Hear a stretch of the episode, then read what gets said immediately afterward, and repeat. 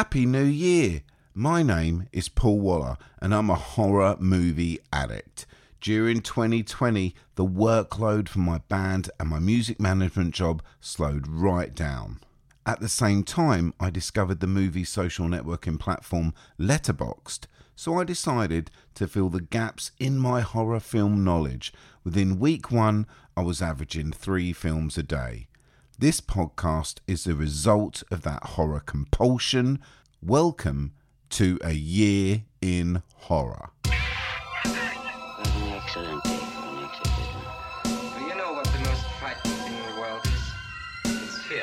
excellent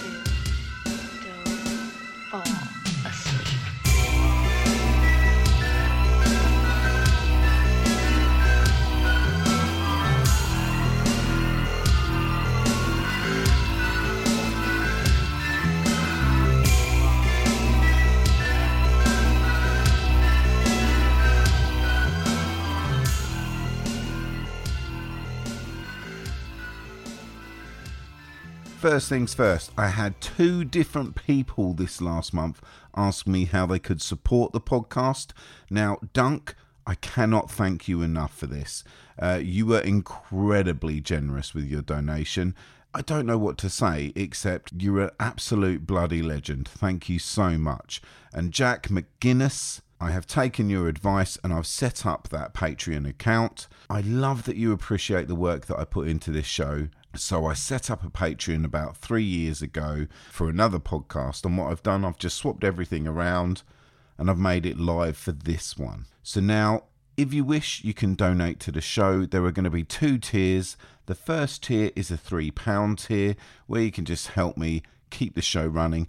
And for anyone that enjoys the show or enjoy what I do with this, then that's how you can show your appreciation. There is also a £4 tier, and pretty much any contribution that you make to a year in horror will be put back into making regular, original, and specialist content for you. But as well as that warm and fuzzy glow that you're going to get for helping me out and helping out the show, with the £4 tier, you're going to also have some extra content, uh, and it's going to include a monthly radio show episode and some Q&A stuff and video stuff as well. Well, whatever I can think of. I'm excited about the possibilities. And again, I appreciate your interest, and yeah, that's how you can support me. So it is www.patreon.com forward slash a year in horror. Thanks in advance. Right, okay, so another email came in from Jay Price, and they said about the 20s and 30s episode, the 1920s and the 1930s episode that I did a couple of months ago. They said, uh, why was I giving mixed messages about Boris Karloff? Um, when I was speaking to Paul about Frankenstein, I said that I wasn't really a fan of Boris Karloff's, but then um, a bit earlier on in the episode, I was saying that he was my number one player from that era. I Totally understand that, and I do have the answer for you, Jay. So, with each big hitter episode, they are recorded over a space of a couple of months each, and then I piece it all together. And Paul's chat was the first one that I did for that episode, but it wasn't long after that conversation that I started to warm to Boris Karloff. And by the end of the recording, in fact, I was a massive fan, and I still am now. Whenever he is in the cast list for a film that is on my list, I tend to watch that before any other. And I also want to just say to everyone out there, a big fat happy January the 1st. This is 2022. Would you believe this podcast is a year old now? A whole year. But for right now, you've clicked on the podcast that is about to deliver you part one of our 2004 rundown. Imagine that 2004. And straight off the bat, I have to let you know, between you and me, 2004 was a stinker for horror, a stinker. There's a couple of classics thrown in there for sure, but there is a real lack of continuity and drive in the horror world. And we'll get to that as we make our way up the list. But what am I basing that assumption on? Let me tell you, I watched a total of 47 horror, sci fi, and fantasy movies in total for this episode. And although it was way less exciting than last month's 1982 big hitter, I will admit that it was a huge relief not to work my way through 70 films like I did for that one. That was a big job. And also, while I'm at it, thank you so much for the feedback regarding the 82 episode. I had an inkling that it would be a popular one. Everyone loves the 80s, and it was really cool to read your comments, especially from the couple of you that mentioned the quality of the guests and how much they enjoyed listening to them. It was really cool to read and really nice that you think that. So, yeah, thank you so much. But for those that are new to the podcast, how do things work here? Well, I'm going to run you through it. For those new to the show, here's a quick guide to what a year in horror is all about. This is a podcast where I choose a year at random each month and I run down my personal favourite films from that year. It's an easy concept to grasp, and I'm rather fortunate that all folks from all strokes always agree with my rankings all of the time. Also, if I'm covering a film that you don't like, or you don't care for, or just like to skip on, then the time codes are in the show notes, but be aware those show notes also act as spoilers for what's coming up next and what makes my number one. And as I've already mentioned, you will notice this month if horror in 2004 was a comedian, it would be a lot more Roy Chubby Brown than it would be James Acaster or Stewart Lee. The quality isn't quite there. The higher reaches of the also rans are only just above average. But thankfully, out of my top 10 films, I'd say only the top 8 made it to 7 out of 10 or above. It's a really weird year, 2004. Uh, each episode, I am joined by a stack of guests, as you well know, and they help me wade through the most interesting films of the bunch. So today, we have podcast regulars, photographer and filmmaker Benjamin Bowles. We have musician Paul Chanter, uh, astronomer Marc Canale, and as for special guests, we are joined by two premier journalists and podcasters, both Rachel Reeves and Jacob Stolworthy. They join us today, uh, and also concert promoter, musician, and genre movie nutcase Choff. He is in the House of Horror this month, also. Right, my definition of horror is sometimes considered pretty wobbly for those with a far more rigid idea of what makes a horror an actual horror and sometimes my wobbly choices they make it to the very high reaches of the chart. So i'm going to have to say here prepare to get proper triggered this month. This is the month that i've been dreading the most. My number one is going to cause a stink. And when you make it to the very end of this episode, I'll be picking out of a bag the next year that we're going to tackle at random. And you might be thinking to yourself, well, okay, fair enough, I'm digging this so far. But hang on, 47 films. That isn't enough to judge a whole year in horror. Well, I'll let you know something. I actually had 53 lined up, but I couldn't source the likes of Elevator or Lizard Baby, which both seemed like quite interesting Japanese nonsense. So, what I'm saying here, it isn't a truly definitive list, but there is a real good chunk of the best of what was out at the time. But maybe, maybe you want a tighter definition of how I'm going to choose these films. So, here are some rules. I have to have a cut-off line somewhere, so I use the scores on Letterboxd as a rough guide. So a movie needs to be looking at getting a 3 out of 5 score before I'm going to watch it. A good example here is that weirdo remake of Salem's Lot starring Rob Lowe, which scores a close but no cigar 2.7 currently on Letterboxd. Now Salem's Lot may well have that Stephen King clout, but because there isn't an angle for me to latch onto it with, I just didn't bother. But sometimes there are exceptions to the rule, and 2004 saw the release of Dwight Little's Anaconda The Hunt for the Blood Orchid. And that scores a terrible 2.1 on Letterboxd. But of course, I had to watch it as the first one just gave me so much pleasure. But here is the most important thing I am simply a fan. I'm an enthusiast. I am not a horror expert. So if I miss something out that you love, let me know. And also, if you do pick up a great tip from this list, and I know you do this anyway, and I love it, email me, let me know. DM me if you want. I love the communication with you lot. So feel free to contact the podcast. You can follow me at Waller Not Weller on Letterboxd and Instagram, or you can hit me up at Not Weller Pod on Twitter. Email is the thing I look at every single day, and I'm contactable at a year in horror at gmail.com. And if you enjoy this, please leave a five star review on Apple Podcasts. That's a review where you can say whatever you like, but then please click five stars. You ready? Let's do it.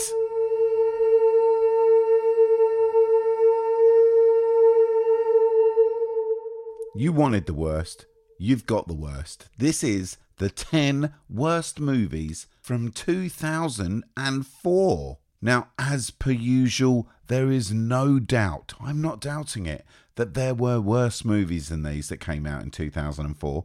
Maybe except my number one pick. I don't know if anything could be as bad as that, but I digress.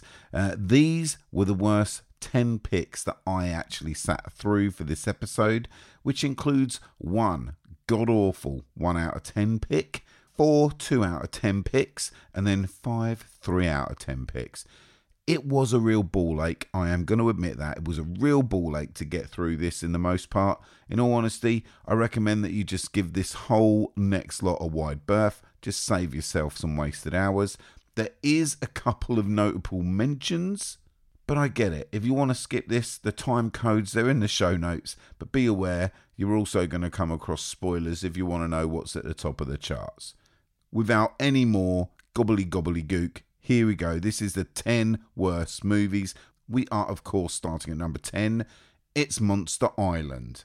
Now, this is an MTV original movie. And if that doesn't make it sound amazing, I don't know what is going to make it sound amazing. But this is maybe the visually flattest film that I've ever seen. And the lead actor, Daniel Latterley, I think it's Latterley, might be Lattell. Uh, he has the most watchable face in this. It's really fucking weird.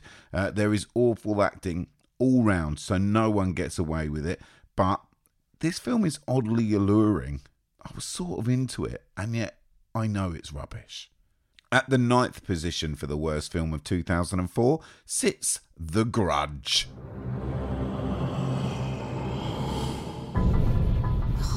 In that house, I felt something was wrong. What happened there?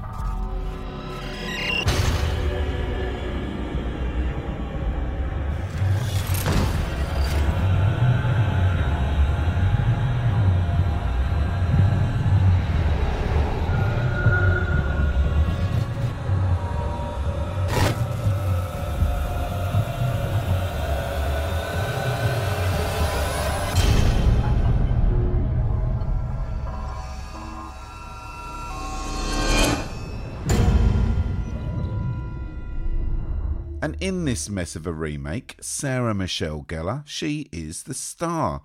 It's notable because Takashi Shimizu, who directed the Japanese original, and I'm really sorry if I didn't pronounce that name correctly, uh, well, they also directed this American do over. And I don't rate the original, let alone this remake. But what do I know? This almost made $190 million back on its original 10 million investment. As I said, I don't rate the original, and this is equally as bad. Maybe in your eyes, though, it's equally as good.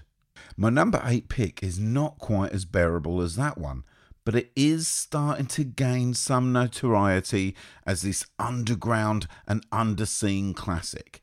It is called R Point. And I just want to stop this nonsense here.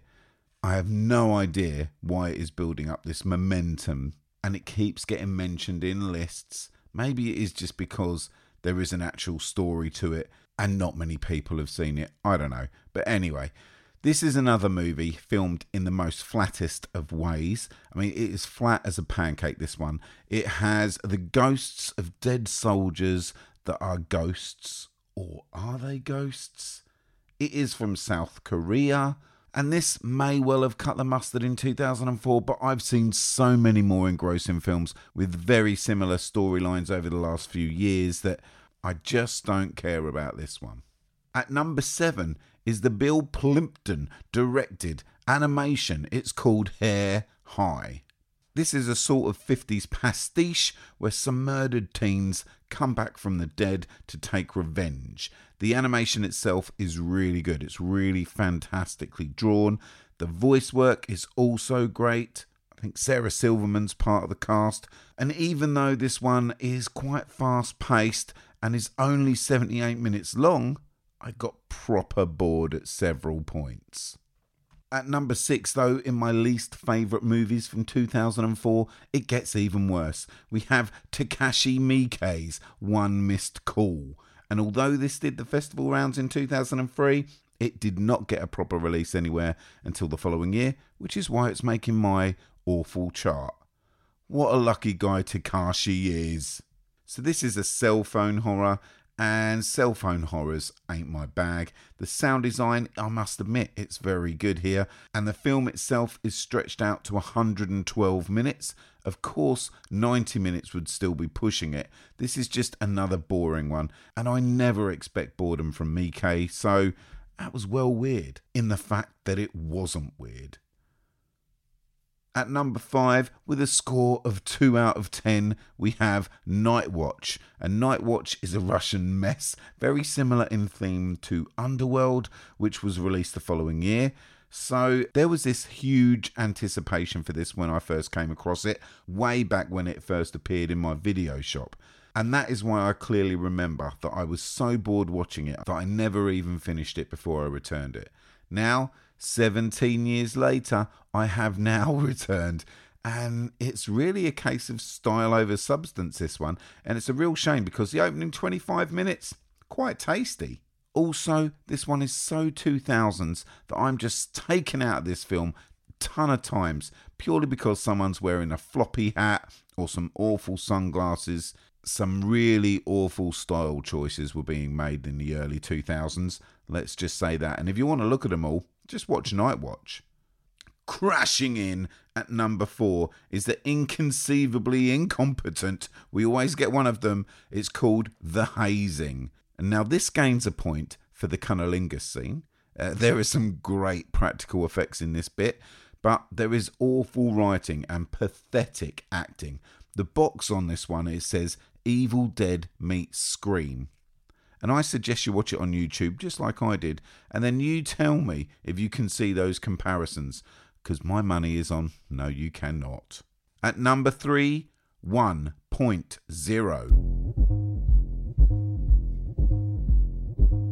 Today, you will find a package. You open it. There's nothing inside. There's nothing inside. There is something inside. Now, I hunted out a copy of this because there was a few reviews that I found on Letterboxd that were really good. Uh, it seemed right up my alley. That plot synopsis sounded really good, so I sourced it on a DVD. Within 20 minutes of pressing play, I just wish I hadn't bothered. Another one that is just so awfully filmed. It really looks cheap. And whilst the premise of receiving these packages that you never actually ordered, it still intrigues me. There is still a really good film there. And let's admit it, since this has been made, there has been some really good films with just that premise. The execution here was close to atrocious. Number two sees The Bleeding Awful, The Phantom of the Opera. And this one is directed by Joel Schumacher. This is the movie of the Andrew Lloyd Webber stage show, and whilst all the songs and all the story beats there as recognisable as your own bloody face in the mirror, I had to watch this one in three separate sittings just to make it to the end. On Letterboxd, it says almost 6,000 people have given this a 9 or a 10 out of 10. But there are still just over a thousand of us that really know the score. So now, now we head over to my number one terrible pick for the worst movie of 2004. Now, this wonderful accolade, it goes to Tales from the Crapper. The screen sensation that everyone's been talking about has finally arrived. Fucking A! Bring on the bitches! It's Tales from the Crapper, the first feature film shot entirely in glorious color vision. Tales from the Crapper is the inaugural film in Troma Entertainment and Lloyd von Kaufman's acclaimed Dogpile 95 doctrine of digital filmmaking. Filmed in three countries over three years with six directors, 15 writers, and a cast of hundreds, Tales from the Crapper adds up to over 80 minutes of pure entertainment hosted by everyone's favorite harbinger of the horrible, the Crap Keeper. Tales from the Crapper boasts not one, but two. That's right, two films in one extraordinary digital movie. What was I thinking watching this? This is what it says under the word plot on Wikipedia. Troma Entertainment co founder and B movie director and producer Lloyd Kaufman plays the crap keeper. He presents the viewers with two horror stories that contain gore, nudity, fat men, talking penises, lesbian scenes, vampires, UFOs, and appearances by porn star Ron Jeremy and the band Newfound Glory. The film was purportedly shot over three years with six directors and close to 15 writers. There you go. And yet, knowing how bad that plot synopsis makes this film sound, it actually never reaches those heights. I watched this all in one sitting. Maybe it's because I just wasn't drunk enough. All I know is this if anything is going to give my very first viewing of lesbian vampire killers a run for its money, and that's coming up, that's coming up, then it's going to be this film. This is the worst film that I've seen by far that was released in 2004. It was awful. Tales from the Crapper. And there you have it. That was the 10 worst films of 2004. And let's face it, 2004 was a really crappy year to begin with, so if your film made it onto this list, then let's just hope your fortunes improved going forward, eh? Let's hope.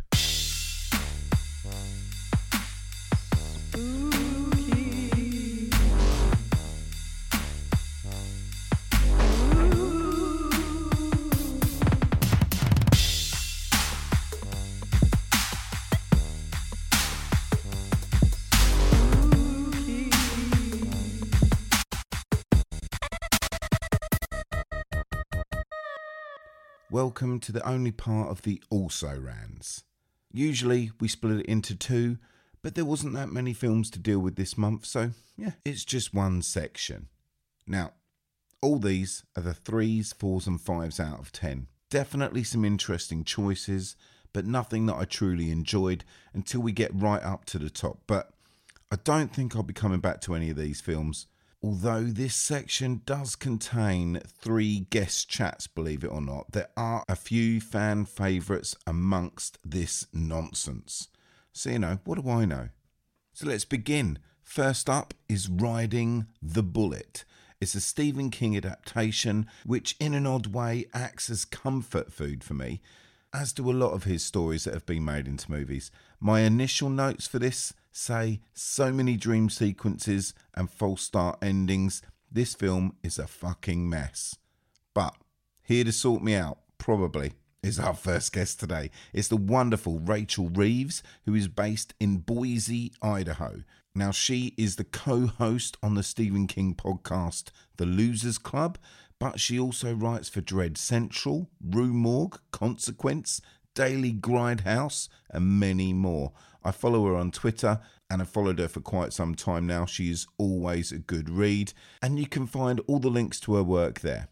Right, okay. She is a horror nut, and I mean, who is there better to chat about this movie with? So, without any more delay, this chat that I had with Rachel Reeves a month or so ago, all about Stephen King and riding the bullet, is now here. Enjoy it. Hey, thanks for the ride. Oh, not a problem, man. Where you headed? I gotta see my mom in the hospital. What, is she sick? I honestly don't know what I'd do if I didn't have you. For a man who never escaped his past, nothing is more dangerous than his future.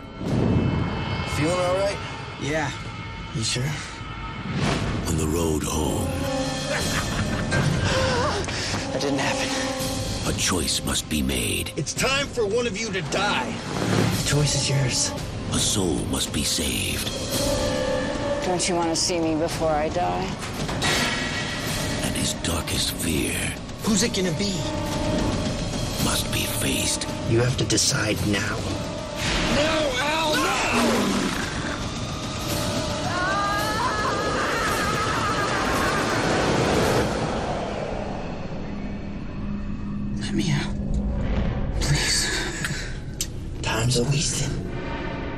Death travels fast.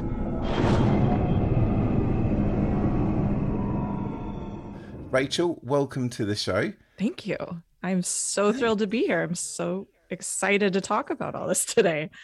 Well, yeah, I saw on your Twitter feed that you had a little read of it again last night, which is super awesome. Oh Love that. yeah, it's it's actually perfect timing because, you know, the story takes place in October, so it's very seasonally appropriate and it's got such a good fall vibe and it's a quick read. So, yeah, it's always nice to revisit it this time of year.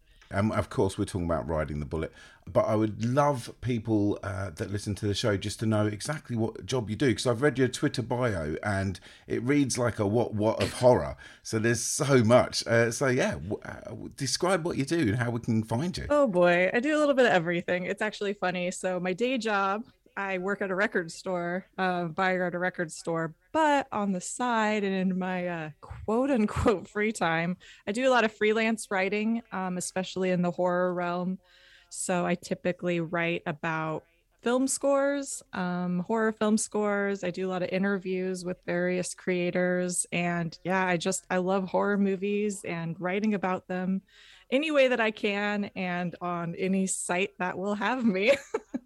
That's brilliant. I I- the thing I am really passionate about with the show is making sure that whenever there's a score that is worth mentioning, it gets a big segment on there. Oh, Um, good. is there anything that you've really discovered uh, of recent? Well, I'd say recent months because every year there's amazing stuff that comes out. I'm always loving the scores. So, anything you could recommend that's come out recently? Oh yeah, sure. I feel like we're in a new renaissance of film scores. It's so great. You know, it it happens, you know, just like everything there's ebbs and flows, but I think that there's so many interesting creative people out there and I feel like filmmakers are actually taking the time and doing their research to find interesting people that maybe aren't huge names, you know, like you know, you know, Brian Tyler's fantastic, but he doesn't have to do every movie, right? So I think that, you know, a lot of people are filmmakers are taking the time. So like recently Ben Lovett had a movie, he's had a ton of movies out, but um he had two in particular that I really liked, um The Night House and The Old Ways. Very different movies, very different scores, but that's kind of Ben Lovett's MO, so they're great. And um let's see i also it's not out yet but uh so drum and lace and Ian Hultquist have a movie called night teeth which comes out on october 20th on netflix and their score for it is so fun and it's wall-to-wall music so there's a lot of score uh, but all of it's great. So that's just that's just two right there but i could go on for a long time. Since it follows uh, when I, before that i think i was just like always looking what mondo were bringing out Mhm. or waxwork yeah and then all of a sudden there's this massive explosion after it follows where i can hardly keep up with what's coming out left right and center and i, I feel like that was my little nugget I'll, everyone is like really into this score and then all of a sudden bush and it's just been heaven Oh yeah. heaven No, it's you know, you can't undersell the value of those record labels. Like it's wild. I remember, yeah, when Waxwork first put out the Reanimator soundtrack, that was like the first one I bought from them. And then like my first one I bought from Death Waltz, I think was uh, Rosemary's Baby. And you know, at the time there weren't a lot of labels really doing that, like reissuing classic horror scores and stuff, but man has it exploded just in a relatively short period of time and yeah now before it was like you know a couple here and there and i could really easily keep up with like my collecting and stuff but man, now it is like impossible. It's I mean, it's impossible to afford it. Let's just be honest. Like you have to make some choices. but you know, we're blessed with riches, right? So it's it's great. Yeah, too right, too right. Um I just want to mention to those out there, if you can find the the Creepshow one that came out, I think I think that was on It's Waxwork, yeah, and they just reissued it. It came out originally of like 2015 or something, I think. But then yeah, thank God they they reissued that because I know there's a lot of people that missed out the first time and we're very excited about that. I imported a load of them, sold them so quick, Oh. and that was it, gone. So yeah, so I just wanted to say exactly the same thing. You can get it again, so grab it. Yeah. Um. Okay. End of that. Sorry to go off on a tangent, but yeah, as someone that loves scores, brilliant. Yeah. Okay. So uh, we're talking about riding a bullet, and if you would not mind, I would love for you to give us a little synopsis of this one, which I would think is not as easy as you would first think. Oh yeah, you know, it's it's funny. So Stephen King actually he talks about this a lot in the introduction to his uh, short story collection called Everything's Eventual, and he describes it as just a hitchhiker who got picked up by a dead man. So that's his little synopsis, and I think that that is accurate, but also I do think that there's a lot more to it. So yeah, it's about this college student who is uh, his mom has had a stroke and he is attempting to get to her hospital as quickly as possible by hitchhiking. And along the way, he encounters he has an experience. I don't know whether he encounters it, you know, that's up to the your your discretion, I guess. But he has an experience with a dead man who offers him a really difficult choice. And it's all about this kid, Alan, really confronting his m- mother's mortality and how he's processing that. So there's a lot more depth to it than you know Stephen King's little one-liner. I think I feel like he's underselling it a little bit, but that's the general gist. Love it. And yeah, it's the thing is, I I thought about it myself and I just thought if you start including some of it, you can't stop because it's all so intertwined. Oh, yeah. Uh, and it's like where you're just going to read the whole book pretty much. Yeah, Um, the whole 40 now- pages. well, that's it. It's really short. I remember this coming out um, on online. So this is what I remember. I remember. I remember that it was like this big thing. It's like this is the future of how we're going to be reading books. Yeah. And of course, Stephen King's at the forefront of it. Uh, did you remember this time? Were you excited about that? You know, this was just about the time that I really started getting into Stephen King. And I remember it coming out. I remember it being a really big deal. So, okay, I'm a little biased because my mom is a librarian um, and she has been a librarian for a very long time. So the fact that it was like an ebook was like, oh, what is that? So I never, I don't know, the technology was really like beyond me. I was like, I don't want to read a book on a computer screen, you know? So I did not download it. I did not actually read it till it came out in Everything's Eventual. But that's my own bias. But I do know that, yeah, it was huge. This had this kind of thing. It's it's funny to think like had never been done and was such an interesting concept. And of course it was Stephen King to do it. Like he's one of the biggest writers ever to exist. And he's always been really open to kind of being creative with his creations and releasing them in interesting ways and taking risks. But it is also interesting that I think he didn't, while it made him a ton of money and made him even more famous, I don't think he was really happy with how it all kind of turned out. Um, in the same introduction, he does talk about the fact that yeah, he got asked to be on all these programs and he got a ton of publicity, but it was all about how the book was released and not actually about the story. So it was like, cool. Yeah, you liked, you know, it was all about the technology and not actually what the story was about. And that, I think that's understandable. You know, you put something personal out there, and if people just kind of glaze over it to talk about something else, it's like, oh, well, yeah, but what about the story? Did you like it? so Well, I I, don't know. I'm much the same. I didn't read it until uh, it came out on on the um, what do what do you call a book with tons of stories in? Like an anthology, I guess, That'll do it. or yeah. collection. Yeah. But yeah, I didn't read it until it came on that, and I haven't read it since. I, I wasn't as clued up and clever as as yourself yesterday to think, oh, maybe that would help this podcast. I don't know, but but yeah, so I haven't read it since then, so I can't really remember. I remember the beats, uh, Mm-hmm. but I think it's more of me watching the movie because I find that Mick Garris's direction, when he does takes a Stephen King work, he sticks pretty close to to what's actually on the page. You know, he does. Like, so Mick Garris has obviously a deep respect and love for Stephen King, and he generally does try to keep it pretty true. However, I mean, this the story is only 40 pages. So, okay, so how do you stretch that into an hour and a half film, right?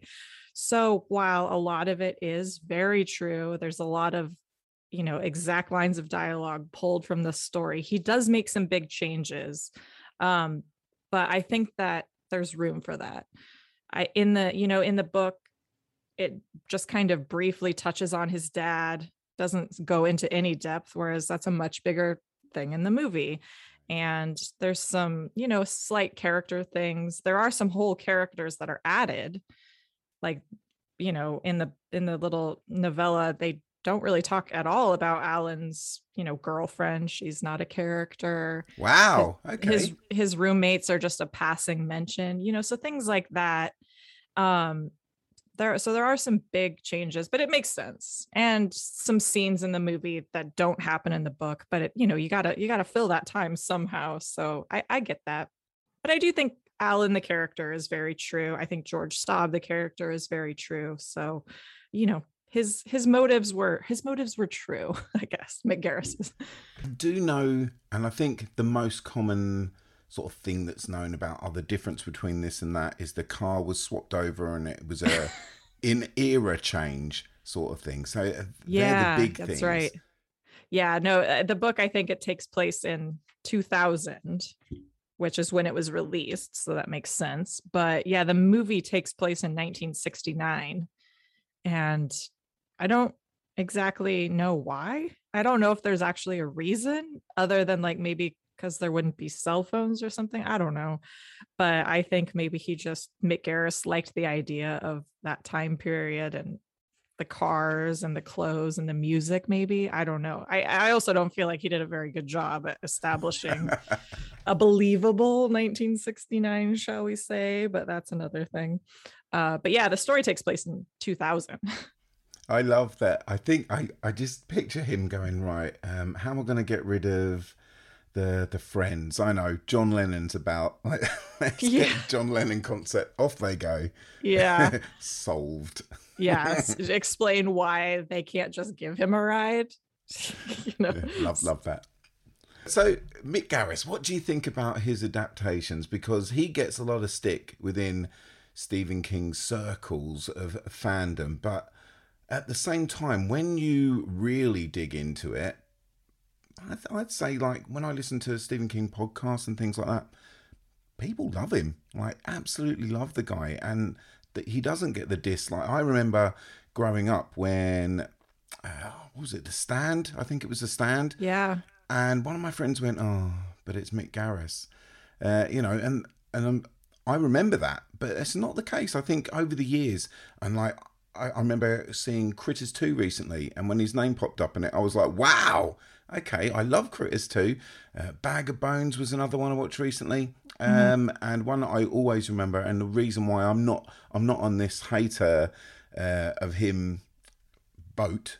That's not a thing. But you know, if there was a Yeah. hating boat, Sleepwalkers, it, for Yeah. me, I just can't stop myself from watching that and loving it every time it's on. So, yeah. Yeah. uh, what's your opinion of this guy? So it's funny so i i do um i'm one of many co-hosts for a stephen king podcast called the losers club. There's there's about 12 of us so there's a lot of us but yeah we there is a real love for mick garris and you know my friends on that they've talked about this at depth in deep depth over the years for a lot of his adaptations and i think what it is is that he has such a reverence for Stephen King's ideas and his words and his stories. And he is one of those directors who's going to do the best to honor those stories. Like he's not going to come in and make a lot of big sweeping changes like like in this one he adds to it i don't think he actually takes away much if that makes sense and it's the same thing with a lot of his other ones like his shining miniseries that he did or um is a more true adaptation of the book The Shining than Stanley Kubrick's. Um, and the same thing with The Stand. Like a lot of people have a lot of love for that series because it brought these characters to life in this really beloved book. And he it was very authentic feeling. However, Mick Garris's execution sometimes leaves a bit to be desired. But I don't know if you can I don't know. I have a hard time faulting him for that because it's, you know, budgets are a thing and Sure. he's got his own style and it is his own style. You can definitely see his vision if you watch a lot of his adaptations. It's like, oh, this feels like a Mick Garris production. You know, take that as you will, but I I think his heart's in the right place and I feel like a lot of genuine constant readers understand that. So how can you how can you hate him for that? I don't know. I have a hard time hating him because of that. Yeah, uh, the stand is so huge and so expansive, and the budget was so limited. What Mhm. else could you have done with that than he actually produced? Like, he brought us fans something Yeah. that, you know, is in my collection right now, you know, and I can pull out anytime and I love watching it. Um, it's not just nostalgia, I, you know, there are great bits of all his films to take out of it. Even this one, which I, uh, for Cards on a Table, I'm not a fan of this one. Um, so I can't wait to get into that actually. Well, let's begin. So, pretty much what I'm going to ask you is various points of it. And these are all points I'm not too keen on, but I just wondered, being such a Uber fan yourself, like how you feel about it. So we're going to kick off with Jonathan Jackson. Sure. Yeah, playing Alan Parker. For me, I only knew him as uh, Kyle on the Sarah Connor Chronicles. Oh yeah. Uh, yeah, so I remember Yeah. him from that, and I I remember that character was allowed to flesh out. Obviously, a TV series, you got more episodes to like deal with it, and I think he'd done a pretty good job of being quite aloof at the beginning, but by the end, I I was thought maybe he's a bit all over the place. Uh, but then maybe the script called for that. So Yeah. how do you feel about him? You know, I I there's a lot of things I like about him. I think his age is great. I think his you know, his look is great. I think his general execution and delivery is great. I do think that a lot of it is the material he was given. I feel like they make him really kind of you know, a little bit more depressed and mopey than he is in the book. Like I think in the book he's really contemplating some deep issues and like struggling, you know, with his his mom, you know, uh, reaching this point in her life and having these like health issues and her, you know, her imminent death.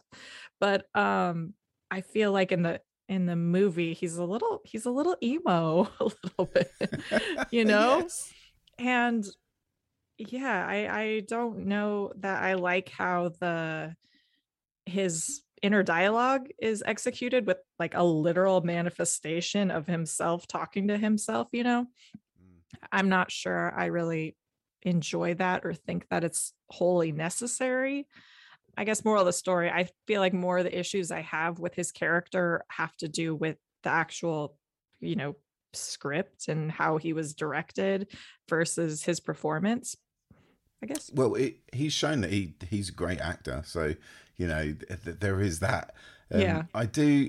I love that you said it's emo because in my notes I wrote this is some at some points it's very um my so-called life. You know, it's very Yeah. it's very taken from that era and plonked into the '60s. So yeah, uh, agreed. One thing that I really loved and I completely forget until I actually watch the film again is David Arquette's performance. yeah Uh, I forget how batshit he is every time I, it comes on. So I love David Arquette in this. I think that he is the highlight of the film uh, in a couple different ways. Just his performance is great. I also think that his star power was a huge asset to this film because this, you know, came out in 2004, and by this point, he'd done three Scream movies. Like he was, Wow. you know, really. He'd been famous for a while, but I feel like this was a really good point in his career. So to have him signed on to this project you know it was a big name to have on it honestly i think and so you know i think he looks great i love the degrading makeup effects that they do with greg nicotero i believe and you know greg nicotero is huge walking dead like every Creepshow everything. Yeah i think he fits the general description of george in the novella. He is a little cheesier maybe. I feel like he's a bit more menacing uh, and spooky in the novella whereas you know the delivery and the way that david arquette delivers some of the lines it feels a little campy but then again the whole movie does so i'm not sure he's not quite as scary but i still love him i still think it's fun Yeah, well, that's a great thing about Mick Garris movies is that they are like a, big bag of chips, uh, you know, uh, beer, friends around. Like you're going to enjoy this. Like Yeah. settle down for an hour and a half. Whereas you know, it's not like watching The Shining where you don't want to be watching that with uh, with all your friends. Yeah. Yeah. Or it's not like, you know, if Mike Flanagan directed the story, it would be a completely different thing. It would be a very intense, overwrought, you know, not in a bad way, but just exploration of grief and mortality and just a really filled with existential dread kind of thing. And, you know, with David Arquette and Mick Garris combined, you get something that's a little bit more lighthearted and fun and not so not so serious, I guess. Yeah, he is what I take away from this film as a major plus, and it is the reason why, even though I do rate it quite low uh, amongst all the, the Stephen King adaptations, I'm always going to come back to this one. When I Yeah. bought it recently, I was just like, why is this not already in my collection? Like, Yeah. just for that 20 minute segment. I love that. I love that. Um, right, but a major problem for me, and this is one of the reasons why I don't think I have bought it, is all these dream sequences and all these flashbacks and like there are so many films that do it so so well and then then we have this one and i found it a real problem uh, i was speaking to a friend who said no that makes the movie where do you stand on it I okay. I don't eh, I don't have so many problems with how it's done. I feel like I have a problem with how many there are. yes Like it's not there's just there's and, and not even just the dream sequences. Like there's a lot of fake outs. Or I guess they're dream sequences. It's like he zones out for a sec, but there's so many of them. And it's like I feel like that kind of undermines the the scarier moments and it undermines kind of just the emotions that Alan is going through by having so many of them because it like takes away you don't know what to believe and then when something does happen you're like oh okay. So I yeah I don't I don't like them necessarily I yeah but it's just because the sheer number of them. So many. Like that must have been uh, in the script from the beginning. Like there, there's no way you can just like uh, do this sort of thing on the fly. The amount Yeah. of preparation that goes into this and at no point did they go do you know what? Let's just combine a couple maybe you know? No Yeah. point. Uh, and and i think it makes for a real uneven viewing. Yeah. as i say you can take great sequences from it like my favorite uh, on this last watch was queuing up for the- for the the ride uh, Mhm. itself. I love that scene, uh, and when he bottles it at the last moment, like that really sticks with me because that means so much. It- You know, there's multi layers going on there, and then you can just add five sequences of uh, like a flashback in a two minutes segment of the film, and I'm, I'm getting confused. Why are you doing this? I feel and this I think this is something I don't necessarily like that they added to the character is just Alan's general fixation with death like before his mom has this you know has this stroke because I feel like I don't feel like that element is really in the novella. I think in the novella like Alan's a pretty average even keel kind of guy who's just I mean everybody goes through this, right? Everybody sees you know somebody they love going through something difficult and having to confront those emotions that like they're not always going to be here and like how do i feel about that and like what that means to me and by having him already kind of pre-fixated on that stuff it kind of that other layer gets lost i feel like. And mm-hmm. then there's all these sequences where you know he's imagining the worst case scenarios of things happening and it's kind of i don't know it feels a little unnecessary a little bit clunky is what I wrote in my notes there. A Yeah. little bit clunky. Yeah. Um, I, I remember watching uh, Pet Sematary a few months back now, and I remember loving the flashbacks there with Zelda. Um, Mm. uh, just to put Mhm. another uh, Stephen King title in the mix, and they've kept it really simple. Only happens a couple of times, uh, to massive effect, to massive effect, and it's so so simple to do it. Like there are films like you got Nightmare on Elm Street, you got Jacob's Ladder, perhaps that are sort of expertly done in this way, and I, I feel like they're they're almost one offs. Uh, Yeah. But it could still be done a, a bit better, and I feel like maybe that's where like the uh, why Stephen King fans tend to rate this one quite low in the mix, which I'm interested to see where you put it. So here we go. Um, amongst the plethora uh, of Stephen King adaptations, where would you stick this? Whereabouts does it fit? Oh, oh boy. I mean, if I'm looking at it objectively, it is quite low. And it's not that it's not fun. It's not that I don't enjoy watching it. Like I've seen this, you know, a decent amount of times over the years. But then again, it's up against some pretty serious contenders, right? I mean, Right. Carrie, The Shining, The Dead Zone, Christine, even recent ones, you know, Doctor Sleep and ah, Shawshank Redemption and Misery. And I, I, it's like, how can you compare this to any of those? like, very different. But even films like Firestarter or Cat's Eye, like, I think are actually better films. So I don't know. It's hard. It's definitely towards the bottom, but I I don't hate it. It's just there's a lot of really good Stephen King adaptations. So sorry. Where do you? This is completely random. I'm just going to ask you, um, where do you stand on the Langoliers? Oh, okay. So that one's also probably down there. I I don't yeah, I don't know. There's yeah, there's some projects. It's not like it's not at the bottom. I also don't think, you know, there's it's it has plenty of company down there. Let's just say that. There's there's yeah, there's plenty of other series and things that I don't really quite like very much either. So it's not like it's alone down there. I don't want to get you fired from your Stephen King podcast, so yeah, we'll, we'll stop it.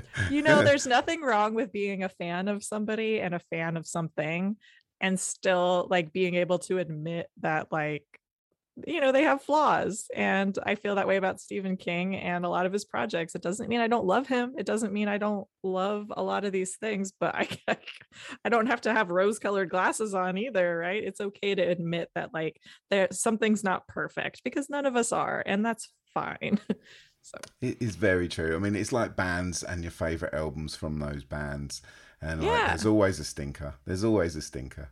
Yeah you can still love that band like i mean i i was a huge green day fan for a very long time does that mean I love all their new stuff not necessarily but it doesn't take away from the memories and the love i have for the albums that i do love so yeah it's okay Too right. Too right. Okay, we are um, going to end now. I just want to thank you so much for taking part.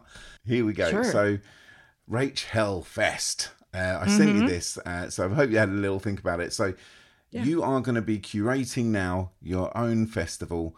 You've got two other movies to run with Riding the Bullet. Now, what two other movies are going to fit with that? Sure. So I'm going to keep in the Stephen King adaptation theme and go with uh, Christine because Christine's in this movie. so, I mean, that's George's car. You know, Mick couldn't resist to shove Christine in there as well. Uh, so, Christine and um, another car movie would be Sometimes They Come Back. I think that that also has a similar tone and a lot of fun, but then you get Christine in there, which is, in my opinion, a perfect film. So, you know, a little quality and a little camp. I've never seen. It's the one uh, adaptation I've never seen. Um, okay. Which one? Sometimes they come back. Oh yeah. no, that one's fun too. So I I do rate it above this one, but I wouldn't say that it's very far above it. But yeah, check it out for sure. Okay, well, Rachel, thank you so much. You're so welcome. Thank you. massive thank you to Rachel Reeves there for chatting all about riding the bullet with me. But this is the Also Rans. We are still here, so moving on. What do we have next? Well, we've got Anacondas, the hunt for the blood orchid. So with this one, it's sort of similar to when Alien went to aliens. Anaconda went to anacondas. Pretty much all I can say is there are more of these CGI snakes, and it's a little yawn inducing in places, but the treacherous Dr. Jack Byron, played by Matthew Marsden, is at least good value. Following this, we've got Van Helsing. So it was 2004, the summer blockbuster season, prime time for this film, and here Hugh Jackman and Kate Beckinsale take on early 2000s computer graphics in a battle to the death, and they lose. Almost every scene takes me out of the film, if that's even possible. It is, trust me, this film is horrible. Talking about computer graphics, next up is Resident Evil Apocalypse. Now, this one is the second in its huge money making zombie franchise, and I must admit, because I have no link to the computer games, I have to take these movies just simply at face value. And I mean, it's shit, of course, but it's sort of also alright. I had to contact someone with a little bit more experience in the game side of things than me, so of course, who am I going to contact? I'm going to contact my old faithful buddy, the one, the only, the Marc Canale. Uh, and we got the lowdown on this huge part of horror. Resident Evil. This franchise and this film itself is more than just the sum of its parts, but why? Let's dig into this chat and see if we get any answers. Imagine a world where you can reverse the effects of age, stress, and sun. From the leading name in biotechnology comes Regenerate, another breakthrough from the Umbrella Corporation. Regenerate's revolutionary T cell formula actually brings dead cells back to life.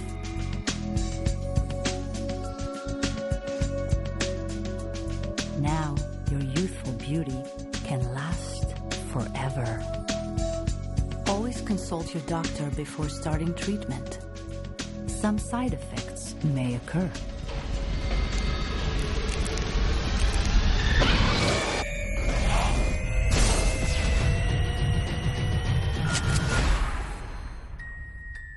Regenerate is a registered trademark of the Umbrella Corporation. Our business is life itself.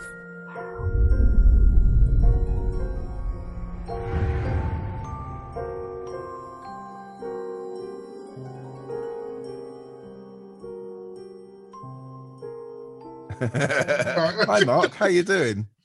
Hello, Paul. I'm fine. How are you doing, Paul? You sound wonderful. Yeah, yeah, I'm all good. COVID can't defeat me. You're like the nemesis in Resident Evil. Yeah, that's it. I, oh, don't, Nothing can stop you. Don't already go on about the nemesis. we'll, we'll get there. Um, so yeah, we brought you in to the show this month, and as we just said, like 2004, not a great year. So we're going to go about Resident Evil in a, in a different way. I'm going to talk about it in general, uh, in general sort of chit chat way. But I do have a couple of questions about Apocalypse, if you don't mind. Once we get there. we're going to talk about gaming first of all. My only experience personally with horror gaming is in the first few weeks where Resident Evil came out, the very first one. Uh, on a very old PlayStation, I think it was many moons ago. Might have been an Xbox, can't remember which, but I played it. I couldn't get on with the controls, dumped it, and the only other thing that I've even got close to is Friday the Thirteenth, the game. Watching people play that online, which No, was yeah, which was um, fun for twenty minutes to watch people hack and slash each other up. That was good fun.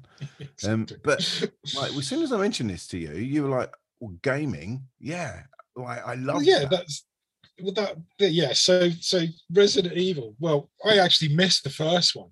Um, going back to when they originally came out. I missed the first one because I'd been a big gamer in terms of you know back in the sort of Spectrum days back in the 80s. And what happened was I I got a PC back in the days when wow you know wow I got I, got one built for me. You know it was like kind of like oh you know because you know I wasn't going to go out and spend five grand on something that you know Proper gaming some sort of PC. yeah, they didn't have gaming PCs in those days. There's no such thing. Yeah, I got I got one literally built sort of by some guy that just did them. I, I just plunked the bits together, and it, yeah, and and you know you plugged it into your telephone thing, and it made all the beeps, and that was it. And so I had a PC, and suddenly it was like, oh, you can play games on them. So it wasn't just a case of looking on the internet, uh, you know, wow, you know, I can access porn really easily it was now kind of you know I could do something else with it as well. So I um, I remember I got a, a gaming magazine and it had a disc on the front, and this was a disc of like a pre-release Resident Evil 2. Sort of like it was like the first sort of 10 minutes of the game you could play.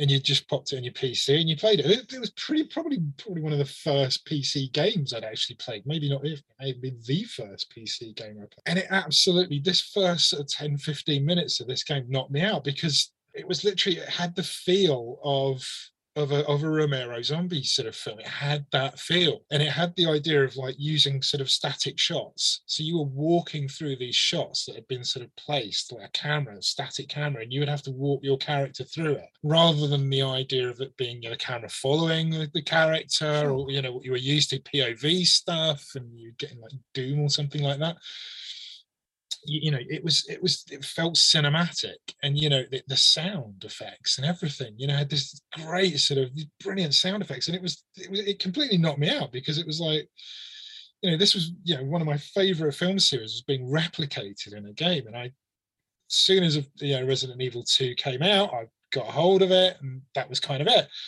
played that game to death. Just absolutely loved it. Absolutely loved it. The bits with the dogs, the bits with the birds through the windows, the lickers. It was like it was just I just loved it. I loved it. You're saying you couldn't get the controls.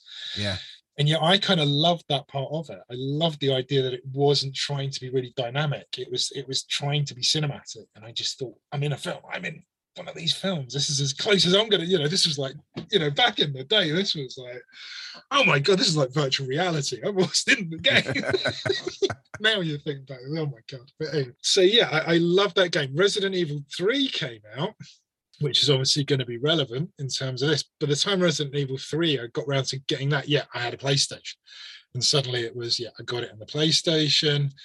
And it felt a bit like a retread of RE2 a bit, but I kind of, you know, I kind of liked it, enjoyed it. The Nemesis thing was quite a nice sort of hook, but I never really kind of loved it again. But I've always kind of really loved the games and played a few more of them. So yeah, that's where I'm coming into it the gaming kind of thing. Because when these films came out in the early 2000s, it was a good few years after the the, the games had come out. So these films kind of were clearly aiming at this kind of audience of the the big you know, this big gaming Yeah. audience that got into it. And and so the, the the first gay the first film in this sort of series huge excitement and that kind of idea. It was like properly like amongst a certain kind of people you you just like well hold on a minute.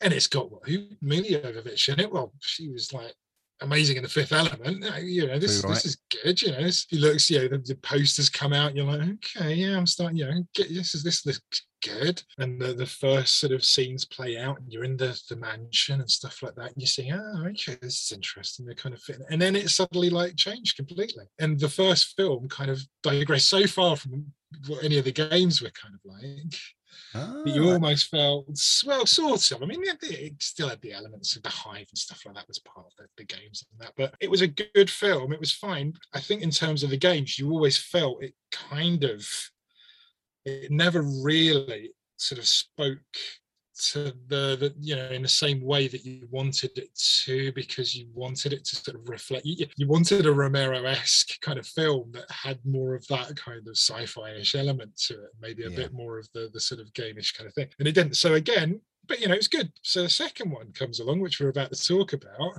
and you watch the trailer again you think okay you know the first one was pretty good second one comes out suddenly you're like hold on a minute nemesis Jill Valentine. Hold on a minute. This is this is Resident Evil 3. This is like, you know, you're seeing some of the costumes and stuff like that. You're like, I'm legit excited now. This is this is it. And then you and see it. Yeah. Do you know what? I, I feel like it's the equivalent of people because I'm not a gamer, it's the equivalent of people getting excited about Pirates of the Caribbean because they love the ride and they love Disney so much. And it's that sort of thing for me. Like when you come to like Resident Evil 5, 6, or whatever it would be now, is there anything left in it? Do you still what make sure you've watched that? I've watched all of them pretty much as soon as they were available. I, I mean, not going to the cinema. I have to admit, the only ones I think I saw in the cinema was maybe this one, and I think the next one. I think, yeah, I think two and three were the only ones I saw in the cinema. But uh, no, I've watched all of them because I think it's one of those sort of film series that you kind of feel, well, you know. You've almost you've almost committed yourself to it almost in some sort of way, haven't you? It's it's like it, it really does take you on a bit of a dive. Um, you know, sometimes these film series, a bit, I suppose, a bit like the Friday the Thirteenth series, as much as anything. I think one of the, probably one of the, maybe Halloween, maybe, but I'm not entirely sure Halloween does do it. Friday the Thirteenth does have that feel where it really sort of takes you from a kind of a middle ground, takes you down, and then a bit further down. What? And then occasionally, and then occasionally, How dare you? allows you to just pop your head off, sort of like, and then brings you back down again. No, I mean, come on, that's, I mean, it does. I mean, it's it's none of them are ever like going to. I mean, even this sort of chat we're going to have is by no. I am not going to be sitting here trying to convince everyone, anyone, that this is a good film. I'm genuinely not. This is it's not a good film. I'm not going to claim it is a good film. I'm not going to try and convince anyone it's a good film. I just kind of like it. I just kind of enjoy it probably more than I should do, and that's what I mean. Friday the Thirteenth films, none of them I don't think have ever actually reached a level you would sit there and say, "No, this is legitimately a you know a quality piece of filmmaking." But at the same time, there are certain moments in it where you're just going to sit there and say, "Do you know what? Actually, at the end of that, that was all right. that was very good. Actually, kind of enjoyed that." Now I'm going to go and have a bath for a shower, you know, wash this shit off. me. I do. I think I think I'm with you because I I watched the lot of them in a three week period with my daughter God. who'd not seen them before. So it was really good watching uh, someone that's well into like Marvel stuff, like just getting into horror, even though it's this skew if way of doing it. I loved that. And um, my issue with it is that now, because I saw them so close together, I have no idea what was in what film. And like I have no idea. So I read through the the plot synopsis and I thought, oh, but still, I'm pretty much the same. So I had to watch the bloody thing again. And now, now I know I can talk about it. I only want to know what is the worst bits and the best bits. So I made notes. I know this is this is the thing. It's like the worst bits and the best bits. I think, we Okay, sh- I I think we should begin at the worst. yeah. Well, I was going to say that that will certainly be the longer talk, won't it? I mean, are the worst bits. All right, the worst bits. I mean, I, I want to kind of contextualize it a little bit because we were Sure. mentioning beforehand that 2004, and, and let's be honest, a couple of years either side of 2004, I would say as well, and not peak horror or any really Mm. movie.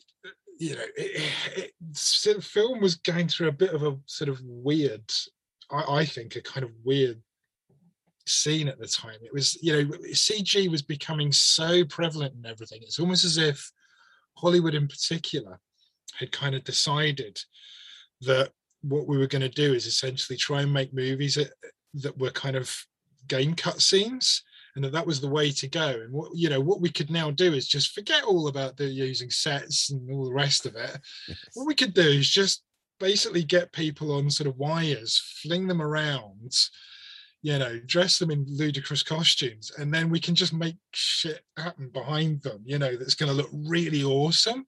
And everyone's going to get absolutely knocked out by it because you know this this is it. Citizen Kane who cares? You know you're just going to be like going, oh this is amazing. Look at that, that whole building just blew, you know, it's like, and what they didn't realize was actually just looked shit. And it just looked shit from word go. and it was like, and, and for some reason, they didn't try and sort of go, whoa, whoa, whoa, hold back, let's pull back. Let's pull back a little bit. Clearly, this isn't working. What they decided to do was, no, I think what the problem is we haven't got enough of it. So what we should really do is just put more of it in, and what eventually will happen is people will forget what actually, you know, what reality looks like, and they'll just think that for some reason gravity seems to work like this, and everyone will forget. It's as if they kind of thought the Matrix. I bet it was the Matrix thinking about it. 99, they probably thought, oh, everyone looked at the Matrix and just thought, there you go. You know, the, the Matrix just looks so real. They actually thought what they could do is just make the matrix kind of real on a screen and we'd all just kind of like go oh i believe that Uh-huh. yeah that's that's reality and then and then it's, it's just i don't know. I could i can't get my head around what made them do it. You look at some of the other films van helsing and stuff like that and these these films are like i mean what what possessed people to sort of sit and think i don't know you know we don't you know we'll just we'll just get some people wandering around saying shit and then we'll just chuck a load of images in the background and it will look really awesome. You know why and and it's purely because a film like van helsing like was made huge bums on uh, bums on seats like masses of people going to see these things. Did they? Honestly. But seriously but the, the thing is then clearly those people aren't admitting it because i don't think i've ever met anyone that's actually claimed to have seen it in the cinema or anything like that. I, was- I was through the maybe there was no choice shocking shocking. Well, yeah. So in a, in a context, what we're saying is we're setting the bar already. You know, at a low, low, low point where we can actually say the Butterfly Effect is one of the better films that was made that year. crazy You know, we, we can sit in that kind of sort of idea where that is going to be one of our high watermarks. You know, Resident Evil Apocalypse really isn't like the, I mean, the hate it gets online, and I, I, I literally ran through some of the reviews on Letterboxd just because it's it's almost sort of fun just going through the the, the, is the, the, the bile, the bile that's out there. I mean, it's it's quite incredible. The, the you know, literally, I think somebody one of the the, the reviews just just it was like this film was made by literal infants is there's the, the line at the top of the it's not even- doesn't even make sense. Like, no it wasn't actually made by children. Literal literal infants. It's just people's hate for it. It's almost like some of the sort of talk about the direction and the editing and stuff like that. And and the direction and editing is clearly not great. I, I understand that completely. I haven't done any research on this. I haven't looked anything up. I've got no notes or anything like that Brilliant. because why why would i want to spend any time? Really all i did was look up the director just to see who he was and what he'd done and and this is it. Essentially he did this and Love that, it. the poor the poor sod then just obviously got like kicked out of every meeting he ever went to afterwards. I almost feel sorry for him. Yeah i mean it's the worst bits. Okay the worst bits. Um i think probably the worst bit is it's so not scary i think is probably the the main thing. It's it's you know it's it's probably one of the least scary films i've ever seen ever. I mean you know pixar films are more scary than this. I mean i, I mean that in a genuinely they are you know it's like literally Yeah. there's nothing about it. Scary the way the zombies are depicted and you know that that kind of weird I- don't even know that sort of motion blur type slow frame rate thing. It, it, it, I mean, where the first film the zombies weren't exactly terrifying, weren't exactly amazing. He's almost sort of like basically got rid of any of the point of even you can't even see them half the time. It's just, and it's just this weird cutting. What are they doing? Where are they? What is? I don't even know what they are. And then Nemesis isn't really a particularly scary kind of bad guy in that sense. I don't actually mind him in terms of the costume and all the rest of it. But it's more kind of fun than anything else. Yeah, it's a massive mutant dude with a rocket launcher. I mean, you know, what's not to sort of, you know, It could have been fun. completely CG, couldn't he? It, Nemesis could have been just this CG mess, and that, at least they didn't do that. exactly. And you know, credit to what that's that's give him a couple of stars for that. You know, mean, it's not scary and it's kind of funny, but uh, yeah, and I mean, so so I think it's not scary. Uh, I I have to say, in context, I think now it's it's now more far more deeply sexist and racist than I ever thought it was originally, which, which is perhaps more, you know, uncomfortable on my side of things that I didn't, you know, the the black guy playing this sort of comic relief character now sort of seems like really uh, okay, that's not good. You very know, much a GTA product of its time, which always surprises me. How when we say like, "Oh, that's very much a, a product of its time," or "That was a different time when that happened," as I go through these years, the like the the gap to now is really short. Like when these things changed, it's I crazy. know. I know. Um, yeah, so I guess there's that idea as well. Yeah, so taking the elements of the game, and so as I was saying, getting really excited about the idea of this being much more like the the game. So they'd start bringing the the sort of characters in, Jill Valentine and stuff like that, and they put them in the costumes. Although they didn't actually put Jill Valentine in the main costume because that was technically just a police costume, and they could have done, but no, they put it in the special hidden costume Mhm. that you unlocked. That was, you know, sexy costumes. Sexy costume. But anyway, you know, fair enough. At least they did that. That's fair enough. So yes, there's elements of that, but they don't actually do it any kind of justice. It's not really based on anything to do with the games in that sense either. So so there is that, and that was always disappointing at the time. I remember sort of thinking, okay, so actually what you've really done is just kind of kind of done what the first film did, which is all use the Resident Evil name, call it Raccoon City, and then put some people in some costumes, and that's about it. That's the kind of fan service, you know.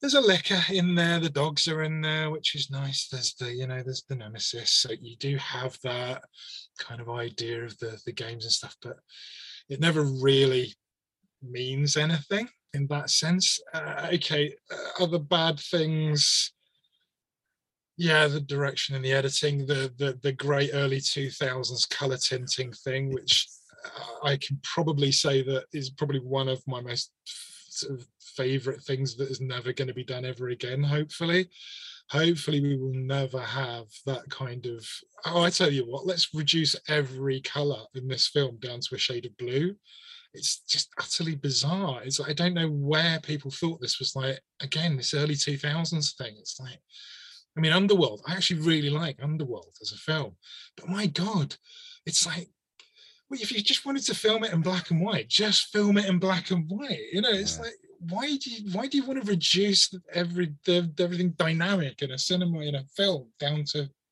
tints of blue? It, it's a choice. I mean, there there is that. At least they've made that choice and they've stuck with it. You know, Uh, maybe it's not pleasing now. Was it pleasing then? No, it's like I'm saying, it's the CG thing. It's as if like people sort of, I don't know, maybe as audience, as you say, maybe as audiences, we didn't kind of vote with our feet enough and like say, but surely they heard people talking. I mean, reviewers would have said all this stuff. I mean, I don't know. The color tinting thing never seemed to get mentioned. It just drove me fucking mental. Yeah, Ultimately, it just, I, I would, you know, it, it was just, I, I didn't quite, I just didn't get it. And it just really wound me up because I just love film so much that I thought, why are you destroying one of the things that makes film really good? There's this idea of using color in film, you know, it's like, you know, if you just want to make something in black and white, just make it in black and white. Fine, I get that. But don't try and sort of don't bring colors down so they just feel yeah you know, so they just feel like like they anyway, yeah, sorry. Bugbear, yeah. It's knocked So that's I, I like that. I like that.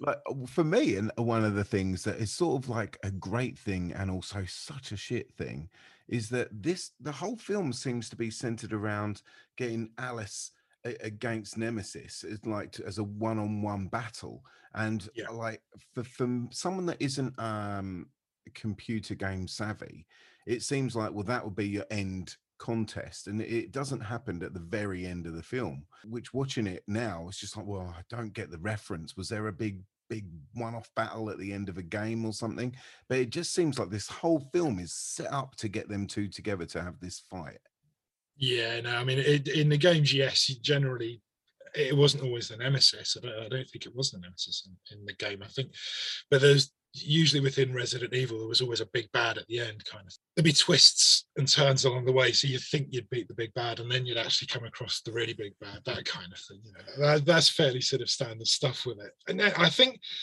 yes, because I think one of the things that this film and, and maybe the first one they kind of had planned in in terms of they were hoping it would do well and all the rest of it is this they wanted to build this idea of the conspiracy.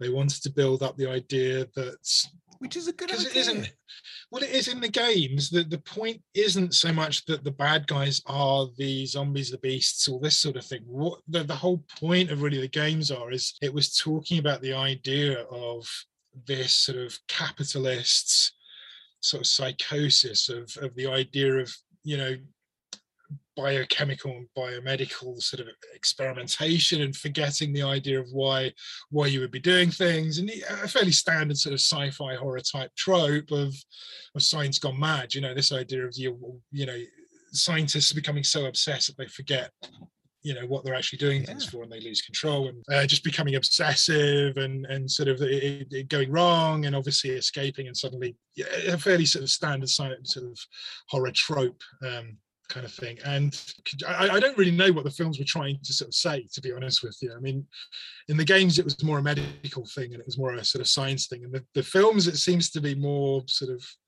I don't even know. Are they supposed to be kind of some sort of like weird, just, are supposed to be like Amazon, but, you know, giving people drugs? I don't know. Uh, something like that. Yeah, that's what I picked up. That it's this this huge evil corporate giant that, that just wants more, more, more, more, more, and they've lost control. Yeah. Like that, that, that's it, and that's what it represented to me. It could have been, could have been yeah. representing Amazon or, or, or anybody. Yeah. All right. Yeah. So, but yeah, obviously not selling nappies, but selling, you know, I presume the the T virus and all the rest of it being being that kind of cure-all drug idea and, and sort of them hopefully selling it and then it turns out it's not so they want to use it as a weapon i think that was you know the basic yeah. kind of idea but but so I, I guess that, that, that's what they were kind of doing, and, and I suppose that's kind of where it leads to some of the good parts. I did like the idea of this idea of Raccoon City being just a. It's a bit of a weird idea, but this idea of a city that's just being controlled by this one corporation, this one idea. You know, this idea that the city is literally ran by it almost completely. I also love the idea that they have a wall around the city. Like nobody really noticed that there's this massive secure wall thing with like a gate and that was it. People were just driving in and out of this thinking, hold on, why is there a massive wall around this entire city? What are they actually? What are they keeping in or are they keeping out? I don't really quite know. I like that though, as a, and especially as it's not announced as to to what that is. Uh, you know, exactly. I, I, quite like that. You know, we can gather. You know, we're we're all not idiots watching it. Um, I, I I love that they at the same time as painting us as idiots when we're watching it like like they're doing those things where they can say well actually you're an idiot. You don't need explaining what, what that is. And that's an excuse i think they could use throughout this film like a good nerd that what you should be doing is filling in the backstory with your fan fiction, right? You should be sort of sitting there going, right, okay, well, the reason is that Raccoon City, essentially everyone that lives in Raccoon City is employed by Umbrella, right? So they probably all work in the hive, or at least somebody they know is working in the hive. And yes, there's a city then built around it because people need to live and sort of work, and there's shops and all the rest of it.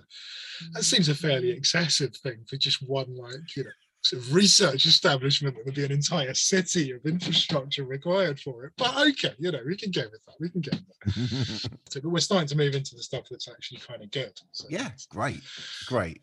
I'm, I'm glad about that. I'll tell you. I'll tell you what chilled me out when I when I was getting annoyed with it, and it was pretty early on. I was getting annoyed with it, but when Alice goes through that church window on a motorbike and you know lands in the coolest fashion. It's like well i'm just going to crack open a beer here and just going to sit back because this is just meant to be ridiculously yep. stupid fun. And it is. Yes, exactly. Now then now you're talking because this was you know this was going to be the, the sort of the main redeeming factor is is alice Abernathy which is like you know that this this character and and I will sit and I will swear that this was for a couple of years during that early sort of millennium period, just was the coolest character in like film. You know, I would say the, the sort of this second and third um, Resident Evil films. I would just say, just they, we didn't have a character like that, particularly a sort of female character like that. I'm pretty sure I,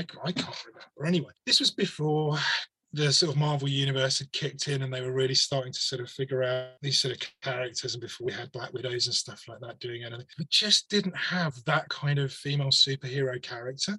And the first film had kind of painted her as being this sort of, it was kind of stuttered, wasn't it? She was kind of almost the, she was just going to be dragged along, you know, sort of just, you know, all these sort of the military guys were all in there and she was just constantly being like kind of watching from the sidelines. And it just felt, and then there was the kind of bit where you like, ah, hold on, no, she's actually trained. She kicked the dog. Okay. So this is quite cool, right?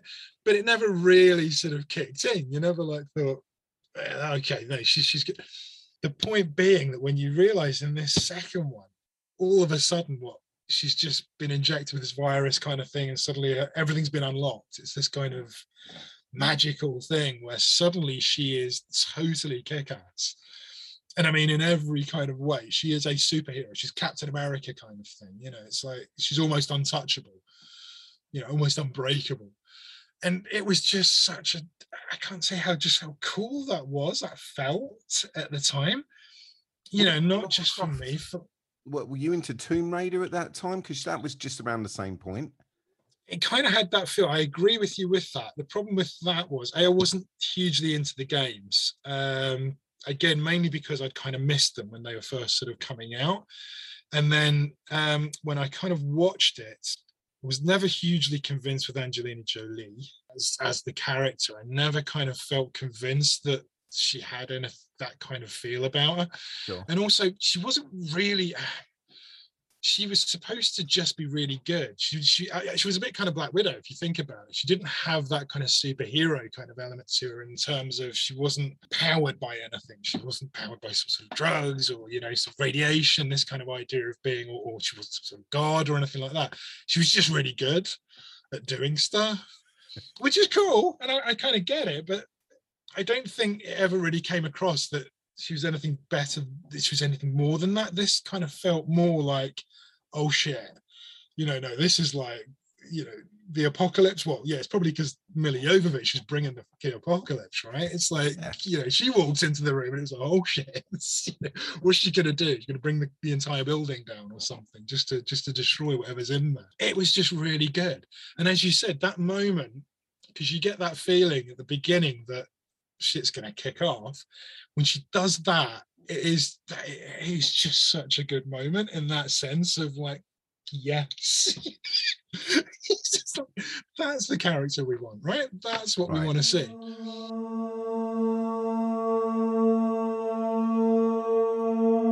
There we go. I love Mr. Marc Canale. What a legend. You know he's an astronomer. You know that? But that's enough Resident Evil. I've had enough of it. We are now going to hit up my number 19 spot in my 2004 list, and it is The Toolbox Murders. And this is a Tobe Hooper film. This is sort of gritty and grime laden, yet it's very run of the mill. It's a run of the mill slasher, sort of well dressed, I guess, in an old apartment building. With this one, the tone is a little bit odd as well, and it has that noughties bleakness in parts, but it's also got this stack of 80s and 90s light-hearted tropes, and often in the musical stabs as well. I don't know, it's pretty average. Following the Toolbox murders, we have the hospital based J horror movie Infection. I really wanted to like this one, of course I did. I want to like them all, uh, but I wanted to like this one a lot more than I did. It has this sort of ace feel about it. You know that it's going to be good. You're really excited when you pop it on, but it's just a bit shabby. I don't know what to make of it. I know that I don't want to watch it again. I know that much. And with a score also with half marks for me, it is the fan unfavourite Blade Trinity. Now, even I can see from a mile off that this is a massive drop off from the first two movies. That is evident. But I've got no horse in this race. So it was with a wonderful relief that I know someone that does have a horse in the race.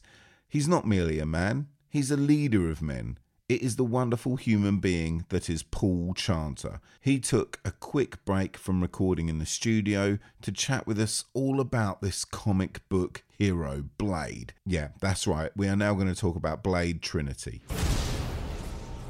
I have to ask you a couple of questions.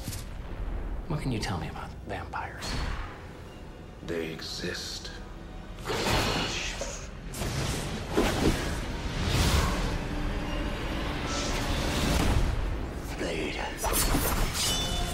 First, he faced their gods. Then he battled their demons. But all that was only the beginning.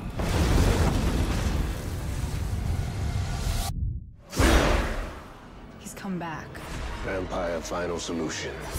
You can't win this war alone.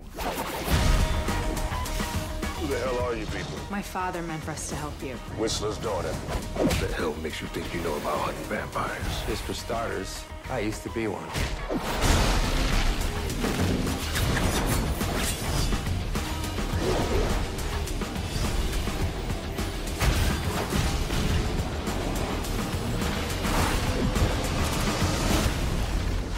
Blade Trinity.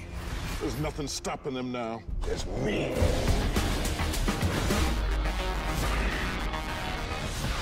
Right. Okay. So this, this is going to be weird, Paul. Right. then. I rewatched Blade Trinity stupidly. I don't know why. Finished it about 10 minutes ago. Uh, I finished it about uh, 40 minutes ago. okay, cool. Uh, all, all three. all three in a row. How's that?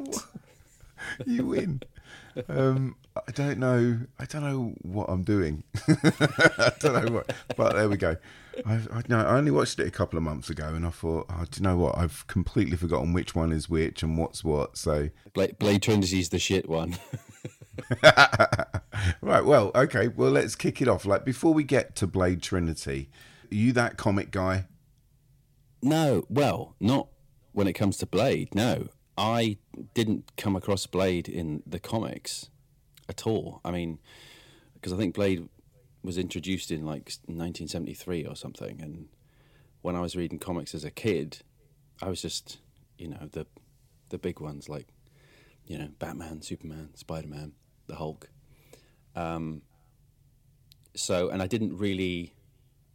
I didn't read. I didn't read many horror comics. I knew they were out there, but they weren't something like. weirdly, I wasn't a big horror fan when I was a kid. So um, I would probably would have looked at the pictures and thought, yeah, cool. But if I started to get into the the actual story of it, it probably would have freaked me out, stuff like that. So yeah, yeah. So I didn't, you know, until I was weaned onto Hammer horror when I was a bit older, maybe. So my introduction to Blade was like a lot of the majority of people, I guess, was through the first film. I'm shocked at that. Wesley Snipes, like, was he someone that you were into at the time as a rising action star, or at, at the time of this, he was already pretty firm to like be an action star? Yeah, I mean, I, I, he was kind of, in terms of action and stuff, he was he he was somebody I I I knew of his work. I wasn't really into it. Like you know, I think around that time there would have been stuff like Passenger Fifty Seven and Demolition Man and stuff. I mean, I saw Demolition Man, um, but that was mainly for Stallone rather than Wesley Snipes. But um, sure. So no, no, not really a big fan of his action stuff. But I think uh, I think the film of his that I paid most attention to was bef- before Blade was The Fan with Robert De Niro. Um, because I was good film. Because I'm a huge De Niro fan, early, good De Niro, and I'd I'd read the book of the fan. I'd, I'd got because I knew I knew that they were making it, so I got the book and, and read that, and uh, uh, I knew that Wesley Snipes was playing the um, the character opposite De Niro. So that was that was kind of my first main uh, Wesley Snipes film that I'd sort of sought out that he was in. And Blade, I, I think Blade just kind of, I don't know, it just kind of looked cool. It sounded cool, and yeah, I'm going to watch that. Of course, I'm going to watch that. it's got vampires in it, you know. Yeah, I'll watch it. My friends were very much of the thing where Wesley Snipes was today's action hero, and Schwarzenegger and um, Stallone, they were the old school now, and things are moving on. And it was much more bright, much more fantastical, much more like fast and up to date sort of thing. So I was just because I'm such a fan of those early Stallone films and Schwarzenegger films. Yeah. I, I was just like against Blade from the off. Like, Really? when you, yeah, oh, definitely. When you heard about like the film Blade happening, were you excited to get your bum in the seats and, and watch that? I, I, I didn't even know it was coming. I didn't know that Blade, the film, was on its way because I, ne- like I said, I was ne- never a big Wesley Snipes fan, so I didn't keep an eye on what Wesley Snipes was doing. Like at that time, if you told me what's De Niro, what are De Niro's next three films, I could tell you what he was going to be doing. You know, because I kept an eye on his on the the news of what he was up to. But Wesley Snipes, what the Passenger Fifty Seven guy? Now I don't care. So I think I just hired it. I just randomly hired it from uh, MVC. Do you remember MVC? No. No. Oh, okay. Um, I think it was, I think it's, I think it stood for Music Video Club, and uh, yeah, they used to uh, rent do rentals and stuff. So I just I just rented this film because it just looked kind of cool, sounded. Maybe I saw the trailer and that sold me on it a bit, but yeah, I just I just got this film and watched it and was that's really cool. The fact that it had Wesley Snipes in it wasn't the selling point to me. Um, at that point, I didn't even know it was a Marvel property. You know, it was just it was just a cool action horror mix. It's quite weird, actually, Blade. Really, when you think about it. I always consider Blade um, to be a, a bit like Underworld uh, and films like that, where oh, this, this is my mind. This is before I'd even seen them. I'll be Right. honest with you. I've Ah, only okay. recently just seen the first Blade. Right. Um, so it's something I was just never interested. It was for someone else that sort of liked Hollywood horror. Ah, It's not going to interest me, so I'm not going to get into it. And I tell you what, my experience with all three films was good.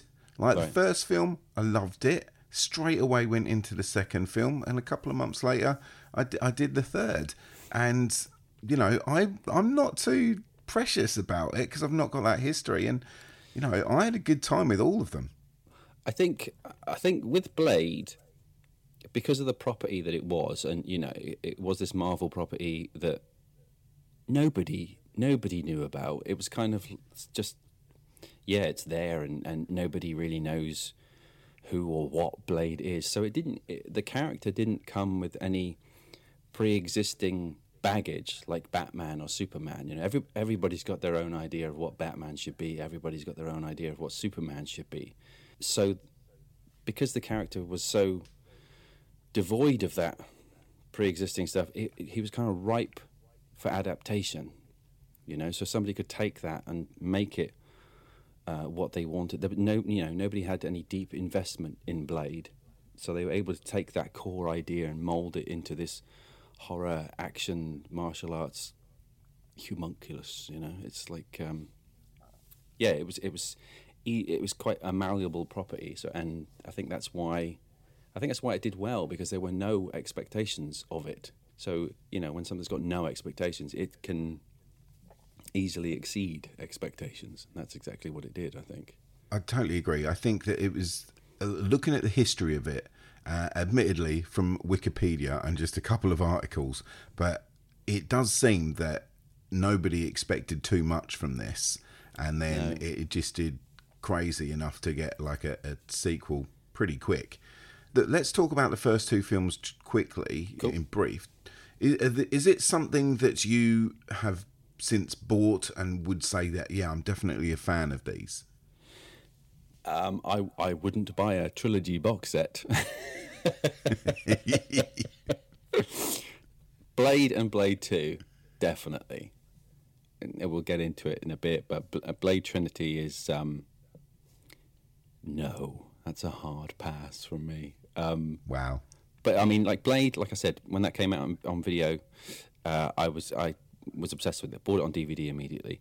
Then what what I didn't do with Blade, I did with Blade Two. I followed Blade Two. I knew Blade Two was coming. I knew who was making it. I knew who was in it. I was reading reviews on Ain't It Cool before it came out. I saw interviews with Guillermo del Toro. I saw production art. You know, I I was all over that because I was waiting for it. And then I saw it in the cinema with like my three brothers, and uh, and we were just we were just all over that because we had all seen the first one because it kind of you know I think I think Blade did well on word of mouth and I think that's how that kind of thing went went round. It's, so we were all I love that. we were all well up for Blade Two, which is very much its own its own thing and, and, and it builds on the first one. They're very different, but there is some there's definitely some DNA that runs through the pair of them, so they do match up, and not not just because Wesley Snipes is in it and wearing the same stuff or whatever, but it is very much a continuation. And I know that apparently for the action scenes, Del Toro kind of studied what Stephen Norrington did in the first one, so they kind of matched up.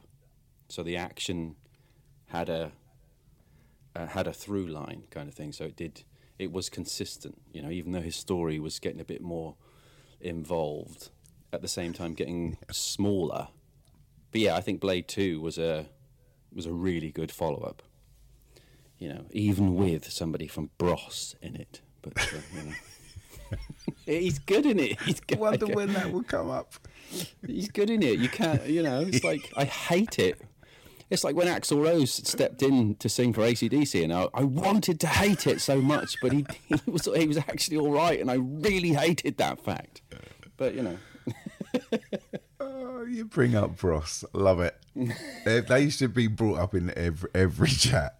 Um, okay, randomly, yeah. You're completely right. Of course, those first two films, even though that you can sense the different production, you can sense the vibe in part two, where they're really confident in what they're doing now. Yeah. Um, that they're recurring a- actors. There is a real finesse about it, and it is glossy, but it's also gritty at the same time, and it's it's some of the action's really harsh. It's really cool to watch. Yeah. Still today, even knowing like uh, bits and pieces of CG, you're just like eh, you wouldn't do that today. It's still completely forgivable and a great watch. Yeah. Where things went crazy, I think, is forgetting that through line with part three. That that's the issue with it. I think is that the, just an opening, the the opening setup where Blade does this somersault in front of nobody, but just to show off to the camera what digital effects m- you might be able to pull off these days. Yeah. It just doesn't seem in the spirit of what went before it. Initial thoughts of Blade Trinity. What gets your goat about it? What you want initial thoughts from when I first watched it? I love that. Yeah. Well, like clearly, clearly, I'm a fan of Blade and Blade Two. So I didn't go. I, for some reason, I didn't go and see Blade Trinity at the, at the cinema. So I watched it on DVD, and I, I didn't sit there with my mouth hanging open, but my reaction to the whole film, like for two hours or however long, however long it goes on for, was kind of, oh no. That was kind of it, you know. It was like for two hours, my brain was going, oh no. Because it even starts with a voiceover from Ryan Reynolds. Why? It's like this is a Blade film. Why am I listening to Ryan Reynolds? You know, it's like that's that's just wrong from the start. That feels wrong, and then there is so much wrong with Blade Trinity. And like you were just saying about there is like a definite through line between Blade and Blade 2. You would think that that would carry on into Blade Trinity because it's the same writer and that writer is now directing. So you would think that that should be solid. This guy's written all three. Yeah. But the only reason he's directing is because Stephen Norrington was sent the script like, "Do you want to come back and finish the trilogy?" And he read the script and was like, "That's fucking awful. I don't want anything to do with that." Guillermo del Toro was sent the script. He said, "That's fucking awful," and I'm making Hellboy, which I've always wanted to make. So, no thanks. So they had nobody. I think there was a few other people that they kind of tried to get interested in it, but nobody liked the script. So they basically just said, "Well, why don't you do it then?" And he'd never directed anything before, and he's given this, this, basically wrapping up a trilogy. And like the attempts at comedy, I mean, Ryan Reynolds just being the irritating version of Ryan Reynolds. Um, you know, saying every line is a snarky, sarky uh, one-liner with this awkward silence at the end that's meant to be for laughs, like it's a comedy, like they haven't put the canned laughter in at the end. Um, yeah. And in the other films, Blade was amusing. He wasn't funny.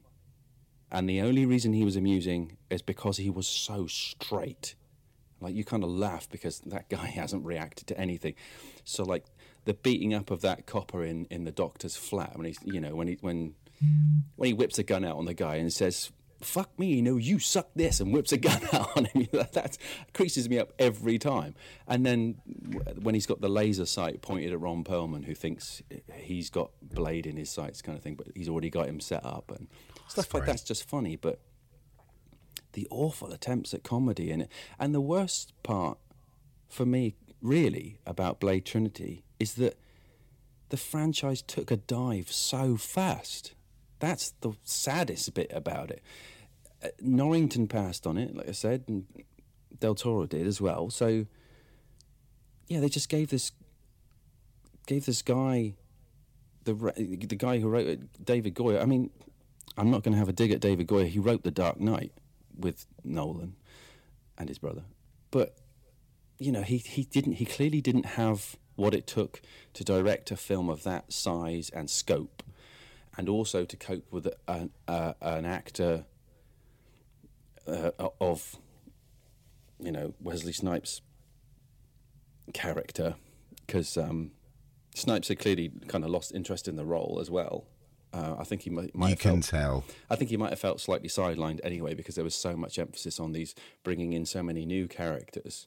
I think he actually tried to sue New Line at one point as well because he felt What? That, um, yeah, I think in 2005, I think he he tried to sue them for non-payment and the fact that his character was sidelined um, in favour of um, Whistler's daughter and Ryan Reynolds being Ryan Reynolds. But um, you know, him and the director, him and David Goyer fell out.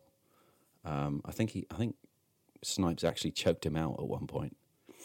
If you look up, uh, just just Google Patton Oswalt and Blade Trinity, and he, he tells all the stories about. Uh, it's it's kind of legendary his behaviour on set now, but um, like leaving, he wouldn't communicate with anybody in person. He wouldn't come out of his trailer, which was just puffing out weed smoke endlessly. um, he wouldn't come out of his trailer. Uh, if he did, it was just so he could leave post-it notes everywhere that were actually signed Blade. And there's a scene where he's lying on a table in Blade Trinity. I don't know if you remember it. Well, you probably do because you only watched it about an hour Yes. ago. Um, there's a scene where he's laying on a table, and it then turns into this Dracula. go- Oh, we'll get into that as well. Christ. Um, and he opens his eyes just before he attacks everybody. Wesley Snipes refused to open his eyes in that scene, so his eyes are CGI in that scene. If you watch it again, if you watch it again, you could tell a mile away. He doesn't open his eyes. They CGI some open eyes on. It's just yeah, the whole Oh thing, my. and the fact that they they're up against Dracula, um, that always felt kind of tacky to me. I don't know why. I think they felt the same because they changed his name to Drake in the middle of the film. It's like they couldn't even be bothered to call him Dracula. And what's he called? Dominic Purcell or something? Yeah, Dominic Purcell. Um, he's just awful. Just really The not, worst. not scary at all. His line delivery is awful. Um, uh, uh, what's she called? Posey Barker. Posey Parker. Her teeth don't fit in her mouth properly, so her lip looks really weird. They didn't fit her teeth. It's just there's so much wrong with it, and it's such a fall from grace. You know, it's like Blade and Blade Two are great. They are great, and Blade Trinity is fucking awful. you know, it's just how how far can you fall, and how quick as well. You know. I still sort of liked it though. There was I know, the- the- I know. You've got you've got some kind of. I don't know. You've got a higher tolerance for shit than I have. I guess. I, I think I have. Like the Dominic Purcell, you're completely right. That, that Dracula role is so in, I don't know why they bothered inserting that character at all. Um, I understand, like, oh, you want a big bad. Who's the biggest bag you can have in this? I, I sort of understand the thinking. Yeah. But what awful casting. Like Prison Yeah. Break, he was always uh, so wooden in that. And for some reason, I found, I- again, I found that really watchable just Right. because of this guy and the way he's not very good at what he does. Like, I can't believe, like, can't believe his career. It's fantastic, great. It's just like like watching Goss a car brothers, crash. you know, from Bros. Brilliant, fine, okay. But but what about like Ryan Reynolds? Like as you say, they overtake from Wesley Snipes in this a little bit, like like you mentioned. But it seems at points like they're trying to set up not the the end of this, but this is a new franchise where Yeah. these these this team is going to start taking things on. No wonder he was pissed off with the whole thing. That's exactly what they were planning to do. They they they were setting up this this. I mean, they call them the Night Stalkers, which is an awful name as well. But yeah, they were basically planning to set up a spin-off of Hannibal King and uh, what's she called, Annabelle Whistler, because I think there's a there's an alternate ending where those two are in a in a club and a really shoddily put together werewolf turns up and uh, that's supposed to be Oh, there. no. That's supposed to, yeah, yeah. So there's n- it's no wonder that Snipes was pissed because like the character whose name is in the title of the film has been sidelined in his own franchise. He's si- sidelined, you know, by these two young upstarts, and you know whatever Snipes' character, person, his his own actual character might be like. Anybody would be pissed at that. It's like, hang on, it's Of course. meant to be a Blade film. What the fuck's going on here? You know. Is there anything that we haven't mentioned that you think needs mentioning uh, about Blade Trinity? I, I don't think so because I think Blade Trinity, it's it's bad. I mean it, it it's it's kind of suffers from the um, the third film curse, you know, and the, the the trilogy curse. That you know the the first film, there are so many supposed trilogies that d- that that do this. The first film is great, introduces the world, sets up everything. Second film isn't bogged down with any of that setup, so just gets straight into it and then deeper into the characters and you know, a complete turmoil for everybody. And then the third film, they fuck it all up. And there are so many trilogies that that do that. You know, you know whatever you think of them, like Spider-Man, Sam Raimi's Spider-Man, awesome intro to Spider-Man. Spider-Man Two, regarded as one of the best superhero films ever made. Spider-Man Three, they rammed it full so full of shit that it just it just started to bust at the seams and start squirting effluent everywhere because they just they lost track of what they were doing. They just got overconfident stupid with it. And there are so many. You could even argue that with Star Wars, you know, the original trilogy that it loses it on the third one. And I will put my hand up and say that even the Dark Knight trilogy, for me, does that. Dark Knight Rises. Dark Knight Rises would have been great if the Dark Knight hadn't been before it, you know. Um, but yeah, so just Blade Trinity. The, the only like my final thoughts on Blade Trinity, Trinity is just don't watch it. just watch, just watch the first two. Oh, brilliant. I recently read as well when I initially watched uh, Blade Trinity for the third time, when I was looking stuff up, that there is a new one um, that's been greenlit. Uh, do you know anything about this? Yes, and he's officially already a, already not appeared on screen. Um, what? Could have worded that a lot better, couldn't I? Yeah, it's got Mahershala Ali. Uh, he was in the last season of True Detective. He is he is Blade. Um, oh, all right, okay. And I think two days ago, Delroy Lindo uh, signed on to be in it. In it, they don't know what the role is, but um, and it is going to be part of the Marvel Cinematic Universe because Blade is obviously a Marvel character. Um, and Kevin Feige, you know, the Marvel head honcho, has said that it will be a PG-13 film. It won't be R-rated. Wow. Okay. So, how are you going to do that? I don't know. PG 13 these days does kind of push it as much as it possibly can. So it's vampires. They don't have to have red blood, which is the thing that really bothers censors. That's why all the orcs have got black blood in Lord of the Rings. So if they get around it that kind of way, who knows? But um, but yes, he has. I don't know when this is going to air, but um, I don't know. Spoilers, I guess. If for people who haven't seen Eternals, um, there's a there's a post credit scene at the end of Eternals Right. where, where one of the characters played by what's he called Jon Snow from Game of Thrones um, That's his actual name. Kit Harington that's it I don't know why that suddenly came to me he goes to pick up a sword which is a big deal for the character he's playing it's like in Marvel lore it's a big deal and then you just hear a voice say are you sure you want to do that Mr. Whitman or whatever he's called and that voice that is uh, Mahershala Ali saying that so that is Blade saying that and there is apparently there's some comment in Eternals about vampires. So he's being got it eased into it, but you know they're doing stuff like um, Oscar Isaac's just uh, finished this a series of Moon Knight, which is you know when Marvel start to get into the uh, sort of supernatural type things. So you've got like things like Blade and Moon Knight and Ghost Rider, and possibly like Doctor Strange as well.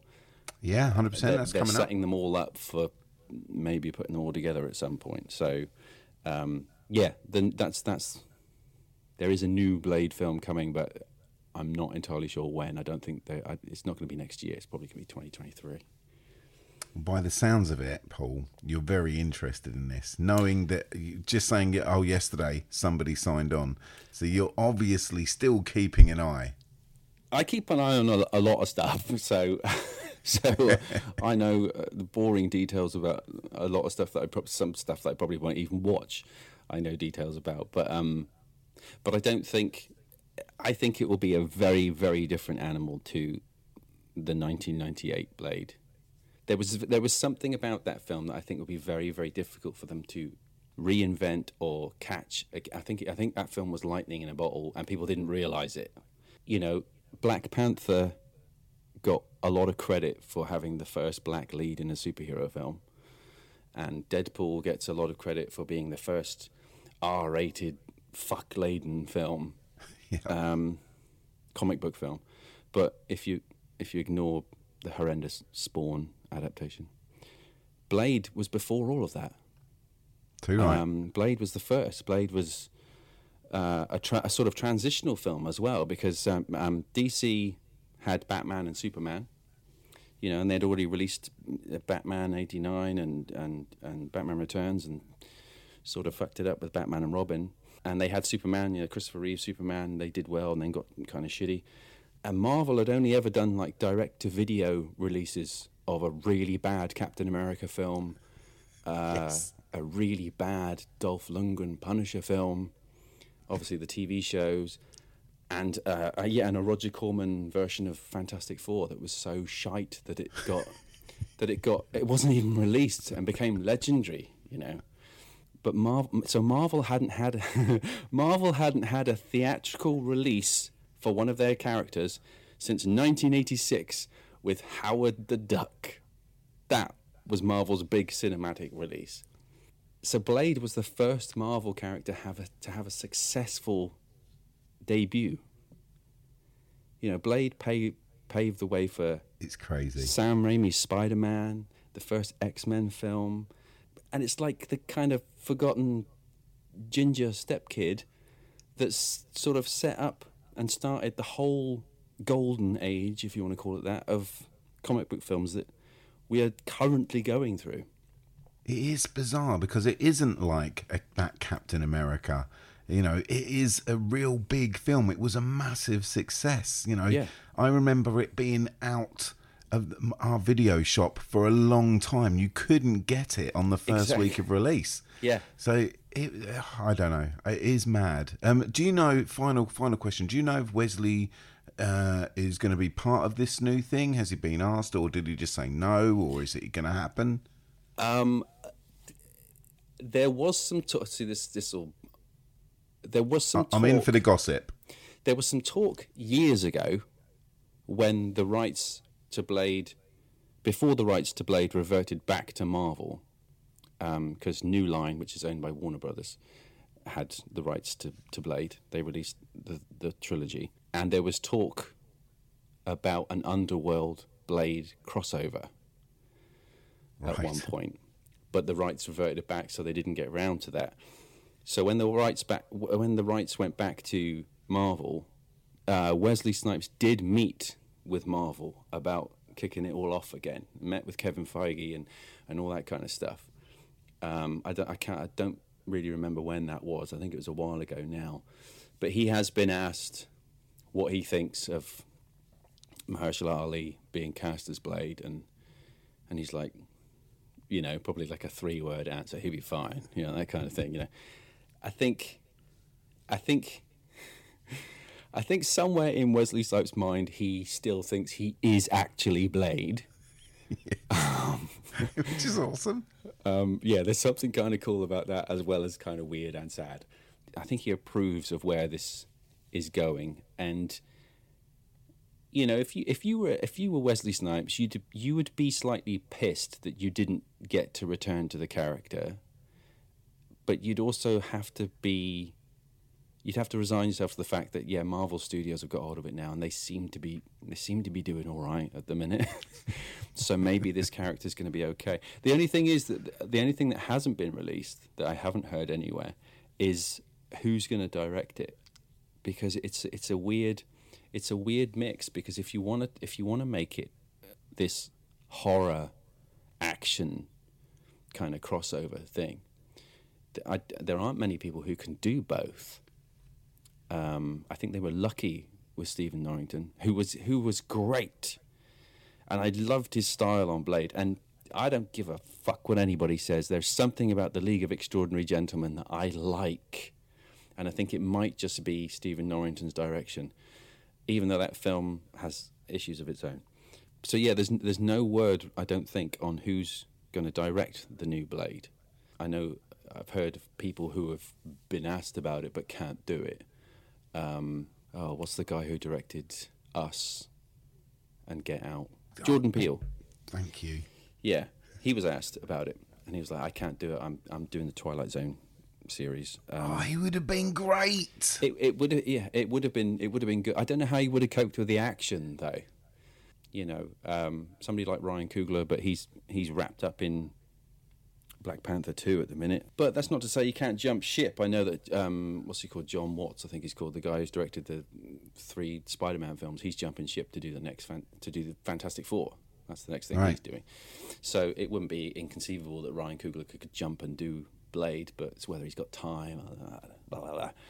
But I don't know. It's going it's going to be a very different type of Blade, and I don't know if that's a a good thing or a bad. It's, it's going to be what it's going to be because they're going to want it to fit into a universe that's already pre-established. So you can't all of a sudden have this character sort of pile in and start slicing people up and turning them into ash and saying that Yeah. some motherfuckers always want to ice skate uphill and all this. Kind that's not going to happen in a Marvel film.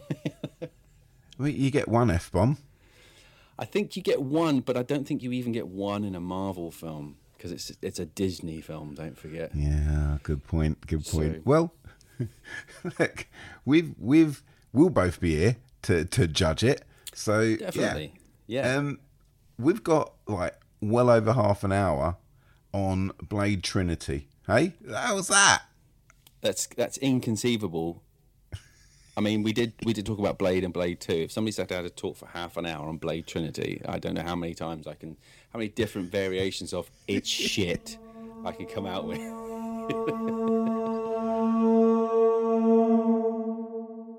Thank you very much, Paul Chanter, for getting involved with Blade Trinity. Um, I made it clear on last month's show that I was not a fan of the werewolf myth, but here we go again. So the next one I put up with, it's called Ginger Snaps 2 Unleashed.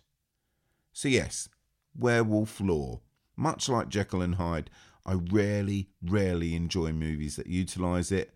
But for what it is, Ginger Snaps 2 is a decent sequel, and I would say this is a just above average movie in its own right. The makeup is really cool. But the majority of the movie just plays out in a facility for recovering addicts, and it should have been named Cliche Asylum.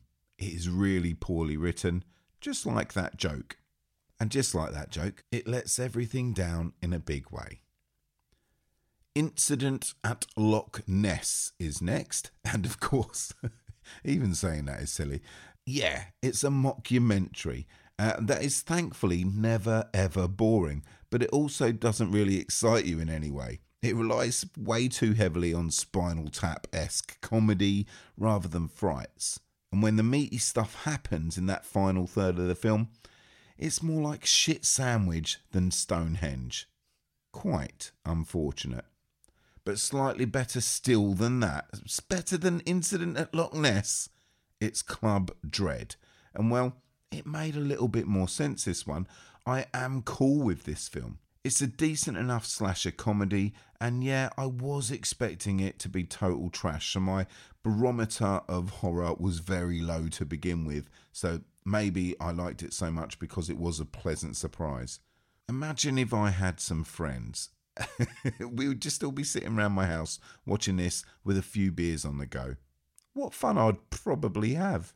Following Club Dread, we have Shutter, and that is a Thai movie that borrows its spooky imagery completely from J horror until the very clever final scenes. It also shoes in a trope that I won't mention here because it spoils way too much of the film, but it does go a long way into finding an angle to make up for all that horror theft in its earlier moments. Following this, we have Secret Window, and this one is really popular. Don't know why, because it's not very good. It is a movie where Johnny Depp plays out one of the most overused tropes in horror. Even that warm, fuzzy Stephen King glow doesn't go far enough to warm me up. Yes, this is a Stephen King film, of course, and Depp plays an author. Of course he does. I can only think the reason why this one is so popular is because it's got Depp in it and it's also a Stephen King short story. I think it's a short story. Regardless, if you end up missing it, you're not going to lose any sleep. But forget all those 5 out of 10s. Forget the average. We have one 6 out of 10 here. So at my number 11, it is Helter Skelter. They were a new generation looking for peace and love. They found Charles Manson. I am your father now. CBS takes you inside the cult. I feel like you can see inside me. The crimes. Kill everybody in the house. What are you doing here? I'm the devil. Shockwaves all over the Southland as the victims of the Bel Air slayings have been identified. And the conviction. If we only nail Tex and the girls and not Manson, this will not be a successful prosecution. The true story that shocked a nation. You did good. Helter Skelter, coming to CBS Sunday. So, Helter Skelter. It's all right. There has been so many of these made that I don't know what I've already seen and what I haven't seen. So I approach this with a little bit of caution because some are just really bad. They're really awful. But this one was held together, only just. Uh, and it was all thanks to this skittish and rather lightweight performance by Daniel Faraday from Lost. Another thing that really stood out was the Tate murders. They were pretty brutal too. And it sort of stopped this one feeling like a made for TV movie, although for all I know, it probably was. Now, if this was any other year, I don't think this one would have made my top 20, but Slim Pickens in 2004, it's made its way up to number 11. And there you have it. I sincerely hope that you got something from that lot. I mean, there are some sort of loved sequels amongst them in Ginger Snaps 2 and Anacondas, but it's not good enough, right? I think maybe we should check in with the Walla Not Wella mothership and see if Sci Fi Corner or Fantasy was that in good health in 2004? Was it?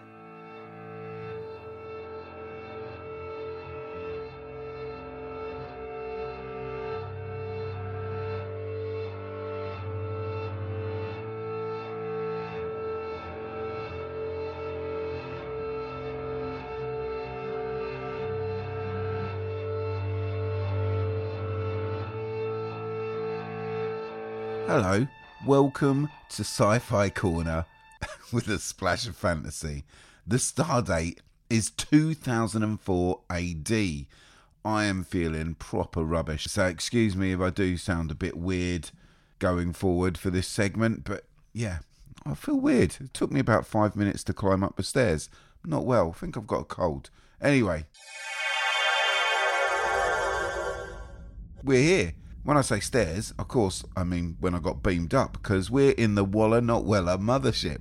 So before we hit this horror top 10, I thought we should take a quick flight up here into the spook free skies and reflect on 14 things.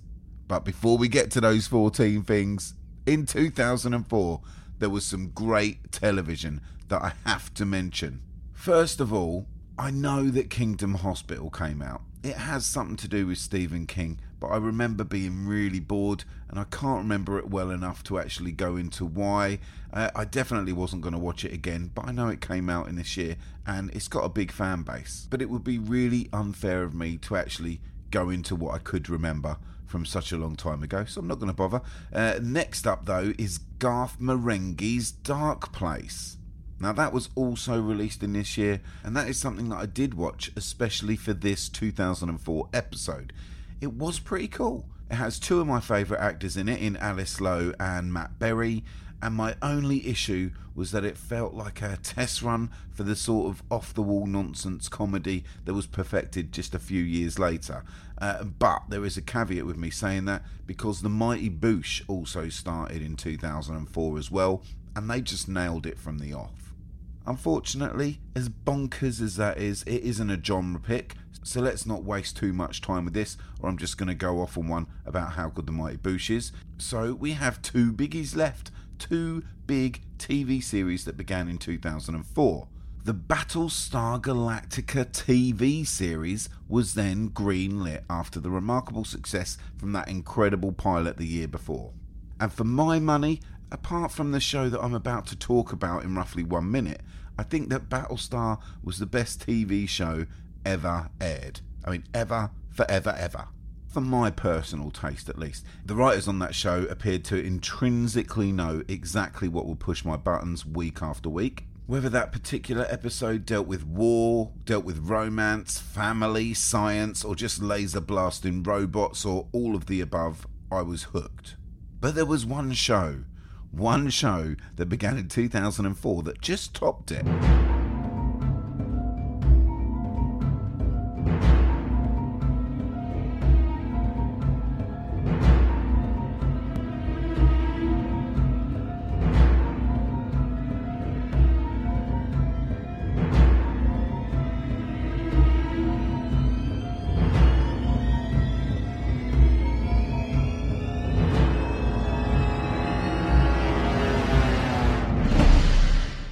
Was event television like I'd never seen before. I was approaching 30 years old when this first aired, and it made me feel giddy like a kid again. And it wasn't because I was focused on nostalgia like I was with Star Wars or Battlestar Galactica, or even with my favourite 80s horror movies. It was that this was something completely new, taking influence, sure, from what had taken place before it, but this was all absorbing for me, and as far as entertainment was involved, I had a new favourite something that I could champion and watch and discuss with my soon to be wife. I loved Lost so much. Yeah, that's right, I said it Lost. And through the years, I've watched this series four times completely in full, and once I also watched it via something called Chronologically Lost, where some poor chump, in a ridiculous amount of hours splicing the show into pieces, scene by scene, they then place them back chronologically so us fans could watch this insane show in a brand new way. And if you two are a fan of Lost and you haven't done this yet, then type in chronologically Lost into Google and just get busy with it. It's still there. So, a few years ago, I just completed another rewatch of the show and I signed up with Apple Podcasts for the first time. Claire was banging to podcasts and I'd enjoyed my rewatch of Lost so much, I just went in there looking for a Lost podcast just so I could gather some more information on the show. There was a few out there, but my favourite by far was a show called The Lost Boys. The podcast begins like this I'm Jacob, and I've seen Lost seven times. And then another voice pipes in and says, I'm Jack, and I've never seen Lost before. And finally, Jacob finishes, Jack is about to watch Lost for the first time. And then that Lost credit music rolls in, and you hear one of them say fuck in the background. It's really weird, and I love that. Uh, and then they're off, critiquing each episode as they watch along. It's a great premise. It's enlightening for the gossip and the breakdowns of each episode, as well as them being just genuinely funny in places. Two mates just rambling on at each other, and Jacob is just willing Jack on to get as engrossed into it as he is. I love this program, uh, and I can confidently say it's still in my top five podcasts that I've ever listened to. So, I couldn't let this opportunity pass when a year in horror is covering 2004 to not talk to that show creator, Jacob Stolworthy. So we hooked up a couple of months back and we delved deep into Lost. Now, normally here I'd let you know a bit more about him, but being a consummate professional interviewer, I asked him during the chat. So I'll stop rambling for a bit and let's just talk about Lost.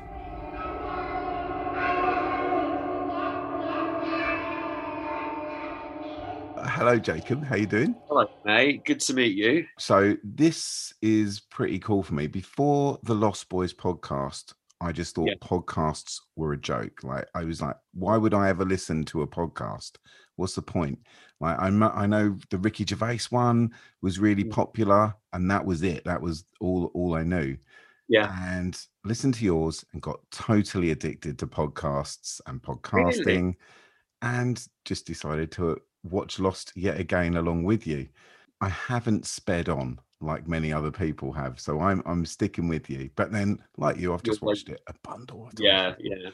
So I'm going to kick this off. The first question, and I know a lot of this you would have already answered on your podcast, and I have already told our listeners they need to be like, if you're interested in Lost in any way, start again and just start with this podcast. But how did you first discover Lost? Uh, were you there from day one?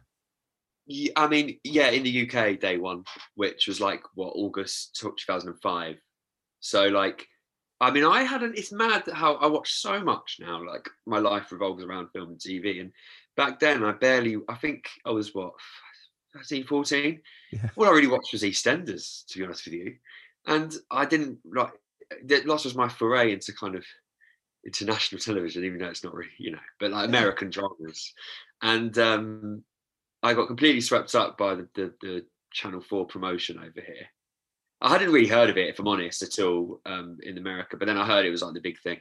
So yeah, the, the night it, it, aired on Channel 4, the first ever night, um, I was I was tuning in. It was like sandwiched between Big Brother evictions, yes. um, and I was like Big Brother nut. So like I, I remember just like Davina McCall going, and next up, Lost. um, and I was like, oh, I'll give it a go. But yeah, no, absolutely. Like within weeks, my whole family as well. But my mum swiftly stopped because I became too obsessed with it, and she just didn't want to be any, didn't want to have any part of that. What's wrong with her? Like, I know. Yeah, it was for UK telly. It was the first time I'd watched something because you always hear, "Oh, UK telly so superior." to uh, US at the time. That's all, all you would hear. Like, we've got the best TV in the world. And then this came on and it looked like a film. And I was instantly invested in everyone because they didn't use all the CGI for the plane and things like that. Mm-hmm. Everything just still holds up now. I was I was so excited and it just hasn't ended. And it tends to be a conversation starter with people with me. Um, I work in the music industry. So I'm always on the same page with music. But for me, if you're going to be a mate, do you like Lost? You know, yeah. that's where it's that's where it all begins. I take it you were just a, addicted from the off. There was there was no like, oh, I'll give this another go. Like from episode one, you were a bang away. Yeah, I was in. I was absolutely in, and I just struggled to believe that there are some people out there who just weren't. You know, because yeah, I mean, like you say, by by by that same token, I mean, I'm hoping you have a lost friends who, who didn't like Lost, but it's a struggle for me when I'm sat chatting to someone and they just can't. They talk about loss in like a with like an eye roll, and I'm like, but you know, even that first season was brilliant from the off, like just absolutely fantastic, and um, just like exactly how it should be done. And yeah, I was I was there from the beginning. I didn't waver at all. I don't think. I think the only time I was like, okay, I see this is going to be agonizing was the um, episode 11, uh, All the Best Cowboys Have Daddy Issues, where at the end they find what we go on to discover as the hatch. And uh, it finished. And on Channel 4, they always showed on E4 the next week's episode. So you could switch over and watch it. But obviously, the fear then was that you'd probably, if you couldn't watch it for whatever reason, because obviously we didn't have it wasn't in every room. Yeah. you might wait two weeks for an episode, and it's like no way. So I remember that I'd always resisted, but that week I was like, I need to just see the opening. I'll just watch the opening and then I'll switch it off. And I went down, and it starts with Sawyer and Kate like swimming in the lagoon or whatever, and I had nothing to do. And I was like, oh, for God's sake. I think that's the extent of my frustration. I still, I still, I even like that episode. I know Jack despised it, but Wow. Yeah. Well, let's get to this podcast. So, over the years, you've watched it several times, as you say in your opening gambit on the podcast, and yet we've got.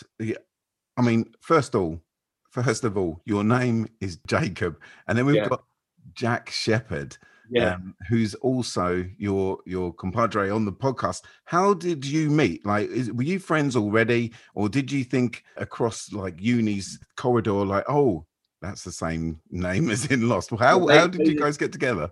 basically I've just gone through life collecting people who have good who have names attached to, to Lost now. I, I um I worked with I worked yeah worked with him um and he yeah he was at, at the Independent before I joined. Uh, I work at the Independent, news, uh, well, no longer a newspaper, but I work on the culture section. And he was on the culture team. And we, when I joined, we obviously became friends just because he's a nice guy. Um, I wouldn't tell him that to his face.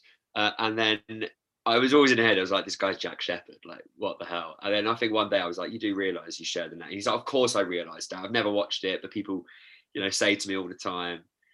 And then he was like, he was the one who suggested the podcast. He would probably tell you differently, but he was the one who he liked to make out that I put him through the, you know, the nightmarish uh, kind of prospect of watching hours and hours and recording hours and hours um, about Lost. It was his idea because he really wanted to do a podcast. He was like, I think Lost seems to attract that fan base. You are that guy, and I've never seen it, so maybe that's the hook. So, and my name is Jack Shepherd, and I was like, yeah, and my name's Jacob. You won't know what that means, but yeah, you will.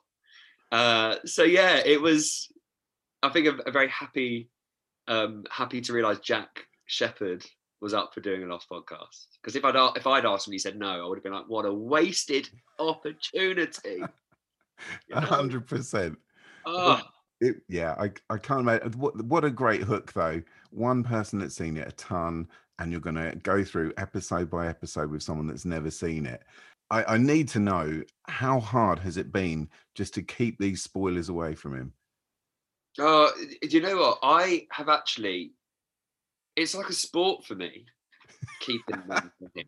I I'm I'm not a good liar. I don't think I'm not really good at poker. I don't really really play poker because I'm not really good at it.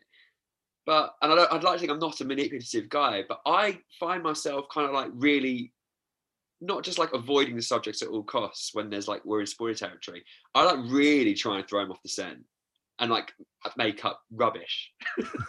and I get real enjoyment for it, thinking later on he's going to be watched because he's a, he's a clever guy and he ca- he gets a lot of things that I didn't get, and I'm thinking you know a lot of people didn't get. My sister's the same. She watches it and she's like immediately like calls like Dave the episode in season two. She's like, um, in the like he's imaginary like straight off, and I was like, what?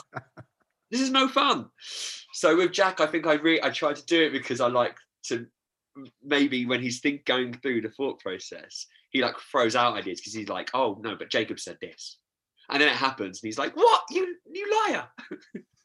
Well, I mean, you two both being heavily involved within the TV and the film world, these things that Lost were thrown out to us, they weren't tropes at the time. They they were right in the rule book uh, to certain extents, and yeah, so all this was fresh at the time. Like we didn't know that that might be an imaginary person, like that, which has been copied a thousand times since, you know. So I get that, like, but it it does frustrate me as a listener when he's spot on. Like, oh, how did you get that? So I'm always thinking, did you cheat? I mean, yeah, it's funny because like it doesn't really cross my mind to think that he would look it up because I think he would know that if I ever found out later down the line that he did that, that that would be the end of our friendship. uh, no, maybe he does. Who knows? Like, I, I, mean, maybe it's something that once season six is wrapped, will um, and years go by down the pub, he'll just say to me, "By the oh. way, I knew who was in the crate. I knew who was in the crate," and I'll be like, "No." So yeah, maybe he's just been playing me the entire time. I'd like to think that's not the case, though. But yeah, yeah, I, I think you would. He does. As a listener, you tell me, is it really like frustrating when he is really close? Two times he's done it and and it's been so close and instantly you you will ne- not give it away and you will do exactly what you just said you'll throw him off the scent you go oh really you think that oh it's so funny i can't i need to listen back i've never listened back i used to listen back to each episode every week but i i just haven't done that in a while and i think i'm going to go back and listen through it when i watch lost invariably again with someone else and um who's never seen it and i hope I, I come across those moments and i'm proud of myself oh, well, you, you should. Yeah. Um, right. Okay. so you're watching this episode by episode again, but now you're watching it knowing that you've got to go and do a podcast uh, mm. afterwards and knowing that you're going to have to break things down where maybe you haven't before. Do you see things differently? Because um, I know since I've been uh, joining you with the podcast, I have been. I've been breaking little bits down that I would never have thought to do before. That's cool. i would like to hear that. Um, it's funny because like I watch things with an ob- with a with a very observant eye for my job, I guess. Um, and so I'm always kind of thinking, just make maybe thinking things, taking things a bit too literally sometimes to the point where Damon Lindelof probably like, no, what are you doing? But like that's like that's what we all do, right? Yeah. Us who love love, we, we that's part of the enjoyment. And most of the time there is something in it, and sometimes it's just a uh, uh, happenstance that it, it could be, you know, a nice thing to point out. But yeah, I, I, having watched it seven times before and going through it the eighth time, I have always had things in my mind, like little bits that I've liked, that I've always never seen other people mention. And it's just been a really good opportunity to kind of highlight those things. I'm trying to think of a good example, but just like line, even like as something as little as line delivery, um, or just something the way I like, you know, the way someone acts in a scene, as well as the more, oh, did you spot this? You know, I won't lie, I don't, I don't spot everything. I I do kind of do research, um, like heavy research before I watch each episode and after I watch it, and do meticulous notes to make sure there's no um no stone left unturned when we're going through the episode. Because essentially, I just want Jack to kind of be, in, you know, interest Jack as well, and him go ah. But sometimes he's like, that's dumb. Well, I mean, there is critical, and then there is knowing how many holes there are in a shower head. You know? Yeah, that will always be my favorite. I just think it's just fantastic. Someone was there going, it's really good, really fun. Like, just fills me with a lot of joy. Um, yeah, as well because I it means I didn't have to do it. You know, someone out there you would have. Yeah, yeah, probably would have. After the show finished, did you think that one of the actors in particular might sort of rise to the crop and become like a big star? Um, and if so, and who do you think should have been that person? I think it's really it's really easy to say Matthew Fox. He, it just never really happened for him, but I think that was part of his own choice, really. So I'm not going to say him. Um, I would probably say Josh Holloway, I guess. And I, I, kind of expected Josh Holloway to maybe, and I know he was in another TV show, and they've they've been cancelled. Um, and, you know, it's unfortunate, but that guy is really good, and I think he could have uh, had a good, like, decent film career if he. I don't know. I don't. I don't know if he what his story is or anything in terms of agency and stuff. But he like can still scenes, and I I was really looking back. I really think we've been robbed of more Josh Holloway brilliance, which is so mad because it's like such that role in the first season is like the kind of like I'm not really like when I was looking at the promotional materials beforehand, I was like, oh, that guy looks that's going to be a rubbish role. Mm-hmm. Um, and it is like a bit of a thankless role to begin with, and then like Jin as well. I mean, Daniel Dae Kim has like really kind of upended expectations. I think yeah. he's become like, apart from Evangeline Lilly, the guy, right? Yeah, yeah, yeah. Like, there, there is four of them um, that that I can think of that have really done good since, but no one's really lost out. That everyone is a, a Mm. jobbing actor at the moment. But uh, yeah, I think Jin, Sun, uh, Kate, and I'm gonna I'm gonna say Ana Lucia as well. Uh, Michelle, yeah. Like all all doing Yeah. really good. Yeah, I mean, Ana Lucia like has got some like like bankability behind her because of the the the grossing the sales of the films that she's in, right? Like that's some right. Serious dollar behind her name now. Um, Yeah, once you do Avatar, you, you can chill. Once you Avatar, you're up there forever, yeah. And then you got the Fast and Furious, just like just for good measure. yeah, but yeah, like but then you got like um, you know, it's good to see like Michael Emerson just like kind of cranking out the roles. Like he'll always be working, and he'll always be playing shady characters forevermore now, and that's right. I, I find comfort in that. Yeah, is whenever he's on the screen, it's comfort food. I love it. I- yeah, absolutely. There was a show, I think it was called, oh my word, I think Once Upon a Time, some a fairy tale show, and it's like every member of Lost seems to have either be in it as a star or just a bit part here and there. Yeah. And like um I was I would always watch that with my daughter, and yeah, absolutely. Just like, oh, there's lost, there's lost, Yeah, there's lost. Brilliant. yeah. Love it. Wasn't there like little references as well? Like I remember there was a bit of a like a clock that was eight. I never watched it myself, and I've had people say to me, like listeners, say you should definitely give Once Upon a Time a go. Would you recommend it? No. No. No, I wouldn't. I think there's Never. other What things. can you say? Probably I wouldn't give it a go. There's there's better stuff out there. Um, Yeah. Okay, right. Well, Thanks for your honesty. Thanks for your honesty. Time is precious. too right. Well, you have interviewed several of the big lost hitters, and Mm. for your job, you you interview big hitting actors constantly. Mm. Um, but is there something special with Lost um, when when that comes up when you when you get an actor there? Because I would be quaking. Yeah, it's, it's certainly it's it's. I get more nervous with those guys than I would with with uh, Hollywood elite. To be honest with you, because I care what these guys think. I guess that's what it comes down to. Obviously, I get nervous when I interview anyone. Uh, not nervous, but just like, oh, I hope I asked the right questions in the time I've got appointed.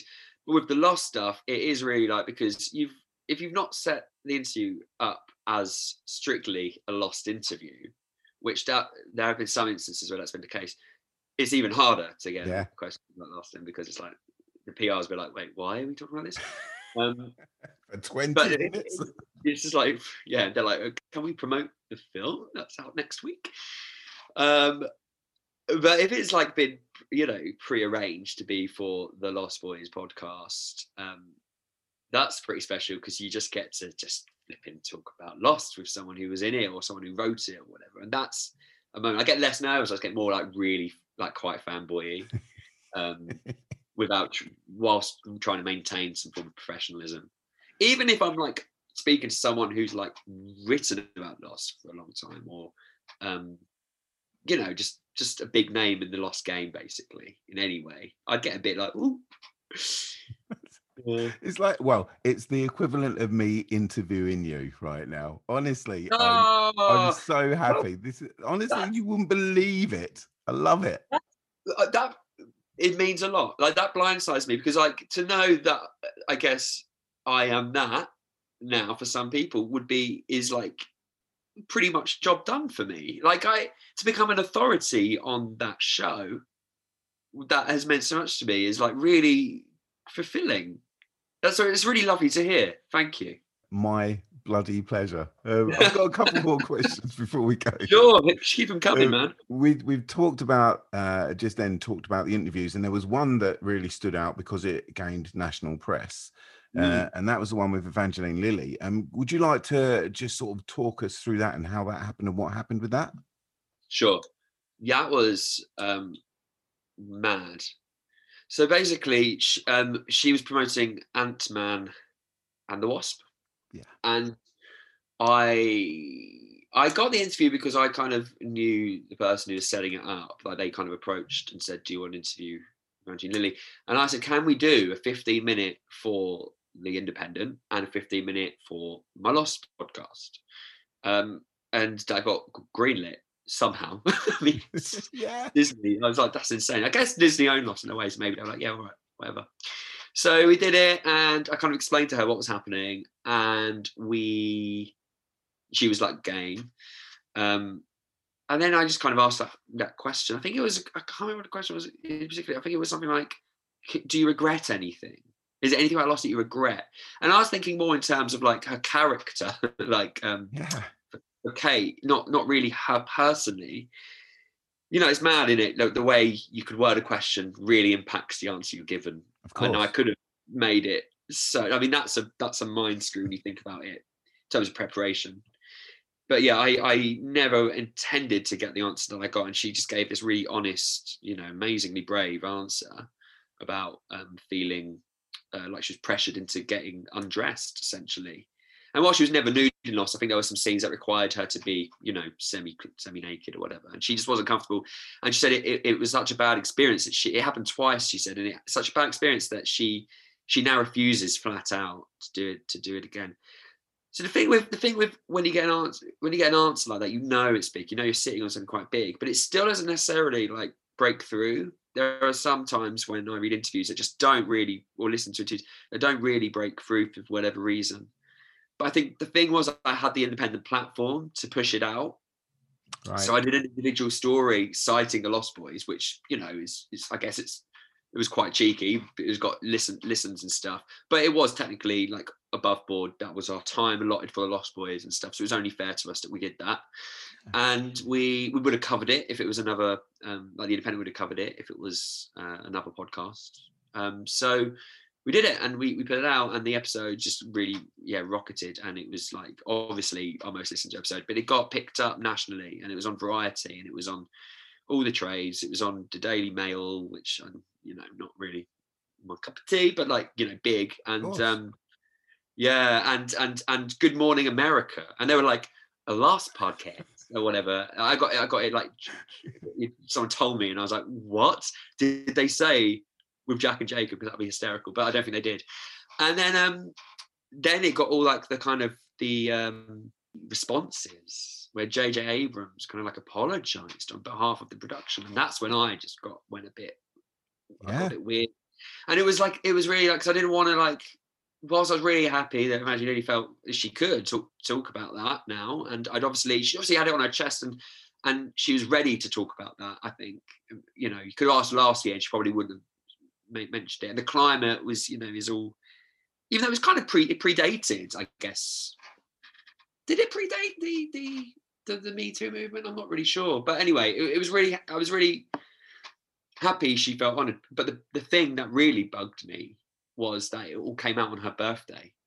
It was her birthday when that story broke, and I can imagine she well when it hit the i didn't realize but i saw that day it had been her birthday and i was like i hope she hasn't been like hassled too much um, or like bothered by this. I would, yeah, I would yeah.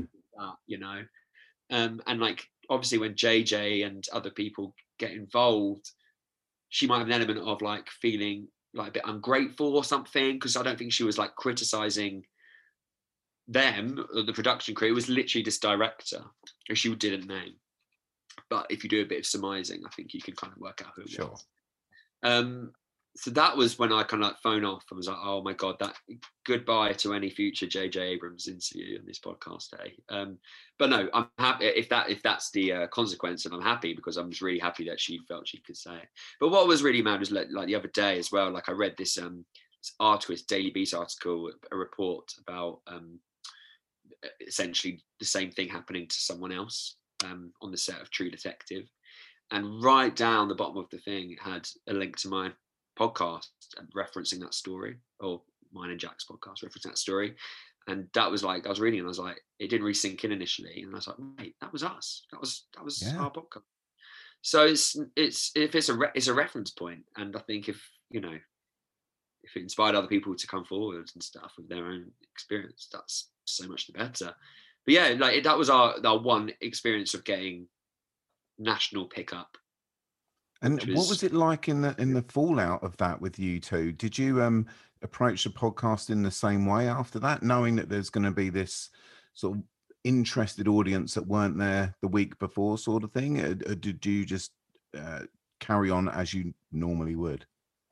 Yeah, I think um I don't, it's hard. I, I think we really didn't want to like make it seem like we were like um cashing in, that sort of thing. Yeah. I get that. I think there was there was a fear. I think that's the good way of putting it. There was a fear that we were like we did a special episode and stuff, and like we were excited by the the, the amount of people we were getting because we knew that we'd probably have some people carrying on with us, and that was fun to have people along for the ride. But it wasn't like the the, the one reason we were we were happy or or whatever. We we were just kind of overwhelmed that Evangeline Lilly kind of chose. It's not she chose us. It's just that like we were there and she felt she was Yeah. safe enough to say it. And I think that that was it. So yeah, we then had a new. I, I think our listenership went up then, even like the one the previous ones and stuff. So it was good to have people along for the ride. I think there's been like quite a lot of lost podcasts uh, in the past few years that kind of like popped up um, around ours. But what I've noticed is that if one person listens to one podcast, Lost podcast, they listen to them all, and they just love Lost, and that's like a lot of pod- that's a lot of time investing into listening to Lost podcasts, and I've got a lot of love for all of those people. Really, I do. Well, yeah, and as you say, people would have taken inspiration from that. So yeah, and it didn't come across like you guys were trying to cash in. It was That's just good. like one of these mad things that had happened. What what else would you do? Just stop the podcast because you don't want to be seen like that? No, I don't think so. and also just like you, you can't there was a question of whether whether should we should like actually include it or, and draw attention to it but that would be the worst thing to do yeah, so definitely. like and she when she was giving the answer she wasn't like she wasn't emotional she wasn't um kind of she, she was like she'd moved past it and she was like ready to kind of be like well fuck that that was not good um and there was like a sea of like a lot of like people including some famous people just going like tweeting going respect evangeline lilly. So i think my unfounded worry that she was probably like oh the that guy has really like screwed me over by like turning me into like national news.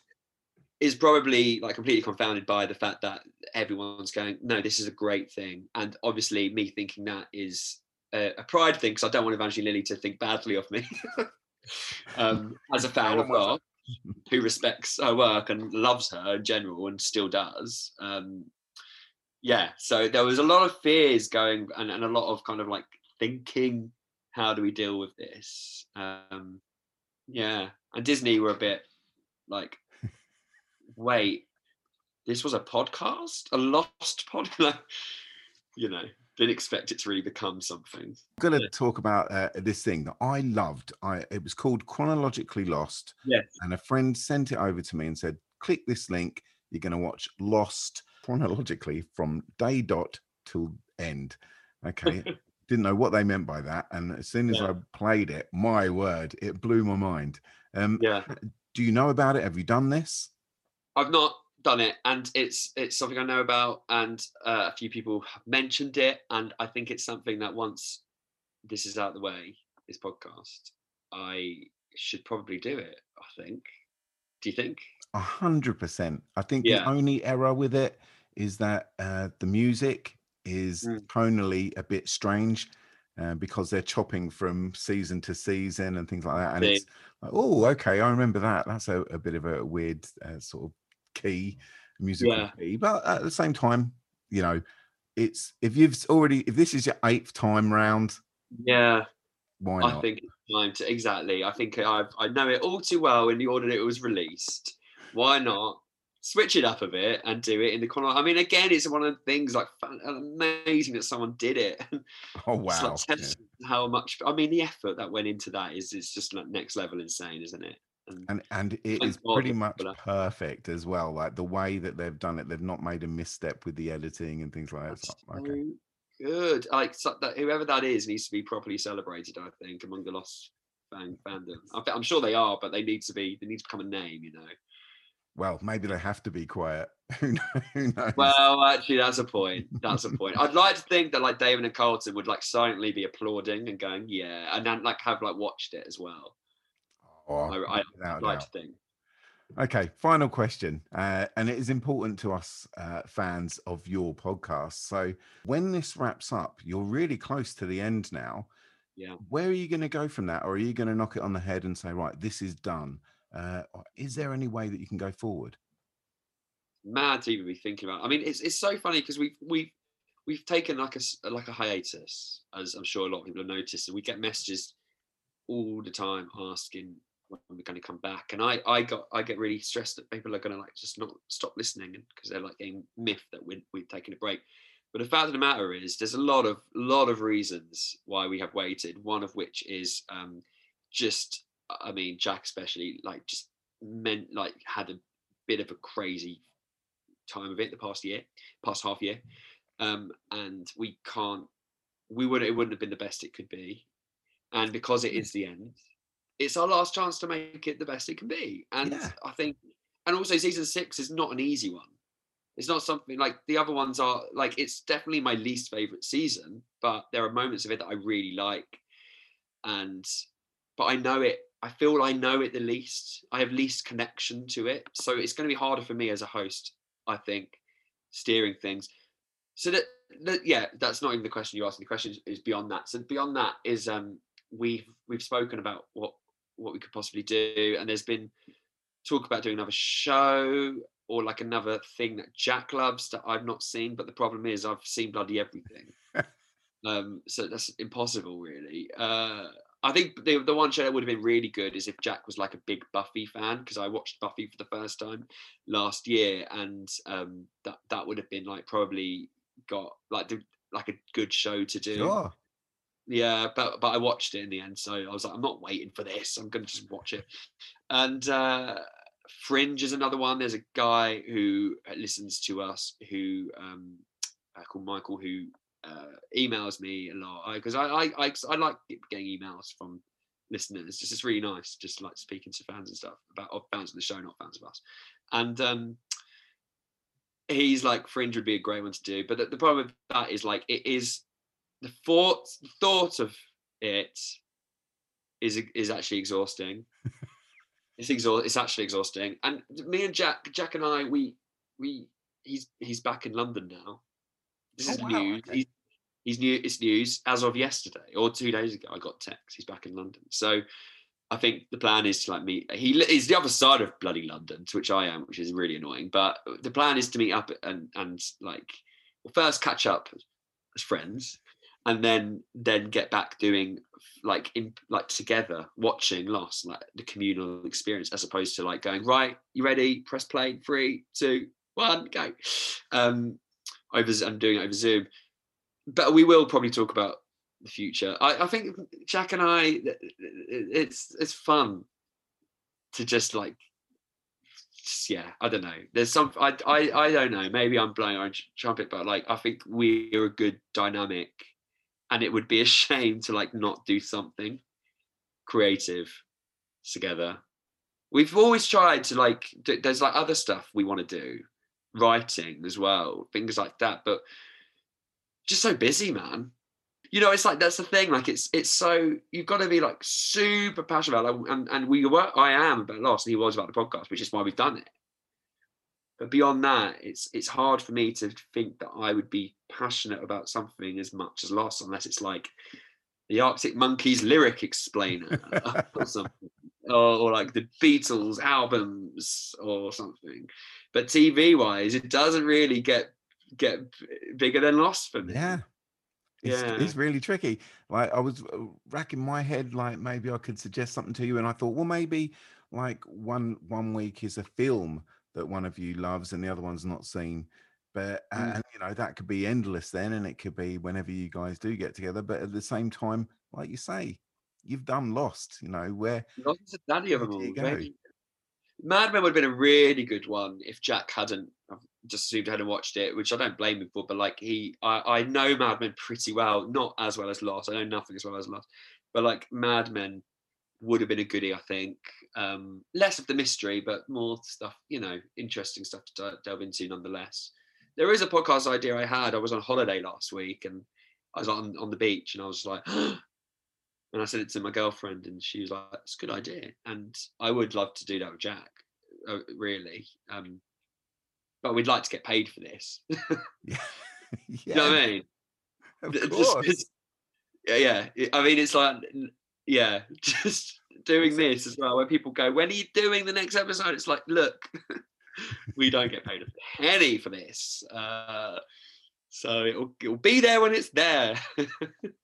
Well, yeah, whatever you do, um, thank you for for introducing me to to you two as a as a pair. Because as I say, um, before you guys, podcasting was just is that what Ricky Gervais did? You know, and now it's like it's part of my life in a huge way, and it's down to you guys just pulling me in like that. So, Oh, uh, mate. thank you. It's fantastic to hear that, really, and thank you for just the um, the, yeah, just being there to listen and for uh, getting involved and for this and for making me feel very happy and fulfilled and like it's all been worth it. You know what I mean? That, that's that's it's really lovely. It's really good. Thank you. Take a um, thank you so much. Take care, man.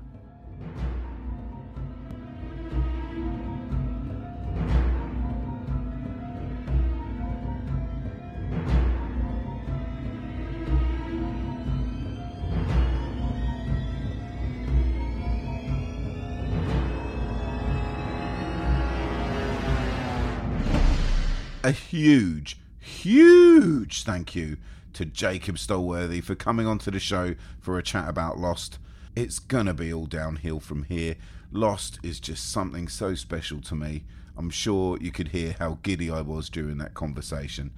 Regardless of all that, we are still we are still in sci-fi corner um, up here amongst the stars we don't like to talk about tv shows you wouldn't believe it unless it's lost of course uh, and we definitely do not want to chat about horror movies what we do here is we talk science fiction movies we talk about fantasy movies and 100% we talk nonsense. For 2004 in particular, we are talking about ridiculous future civilizations on far off worlds, wizards, ancient curses, natural disasters, time travel, time erasure, grave climbing, helpful robots, naughty robots. There's even a comic book adaptation, my pet hate. It's all here, so please strap in as we visit Sci Fi Corner. Sci-Fi Corner.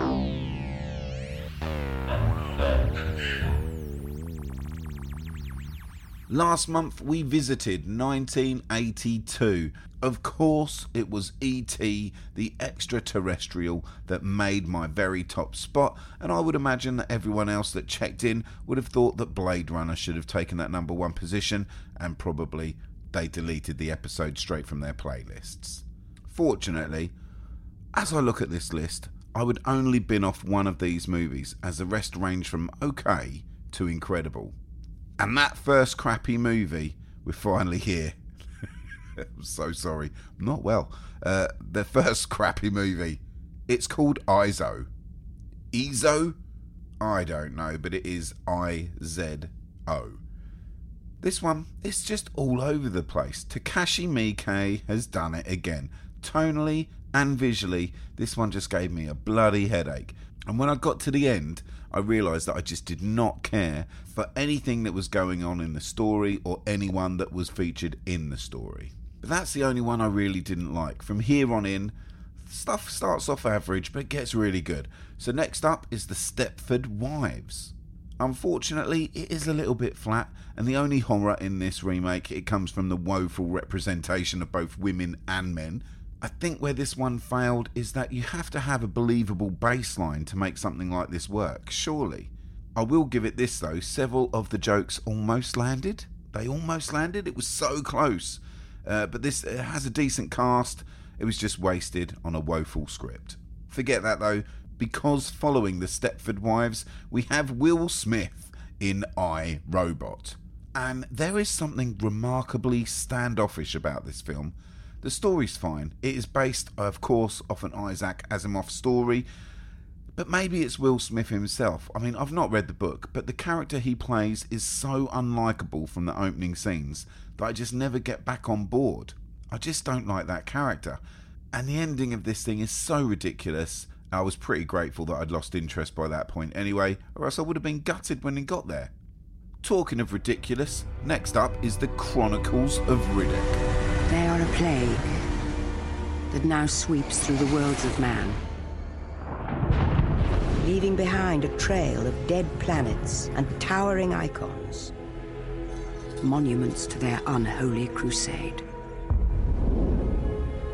All those poets on all those worlds who spoke of war as such an unsightly thing, they never stood here. Never fails to inspire, does it? Each time a world falls. The Necromongers. A dark army that will convert or kill every last human life. Unless they can be stopped.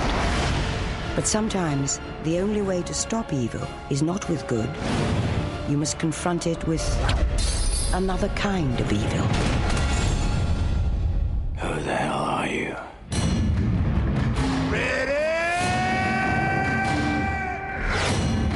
Does he come from? Who are his people?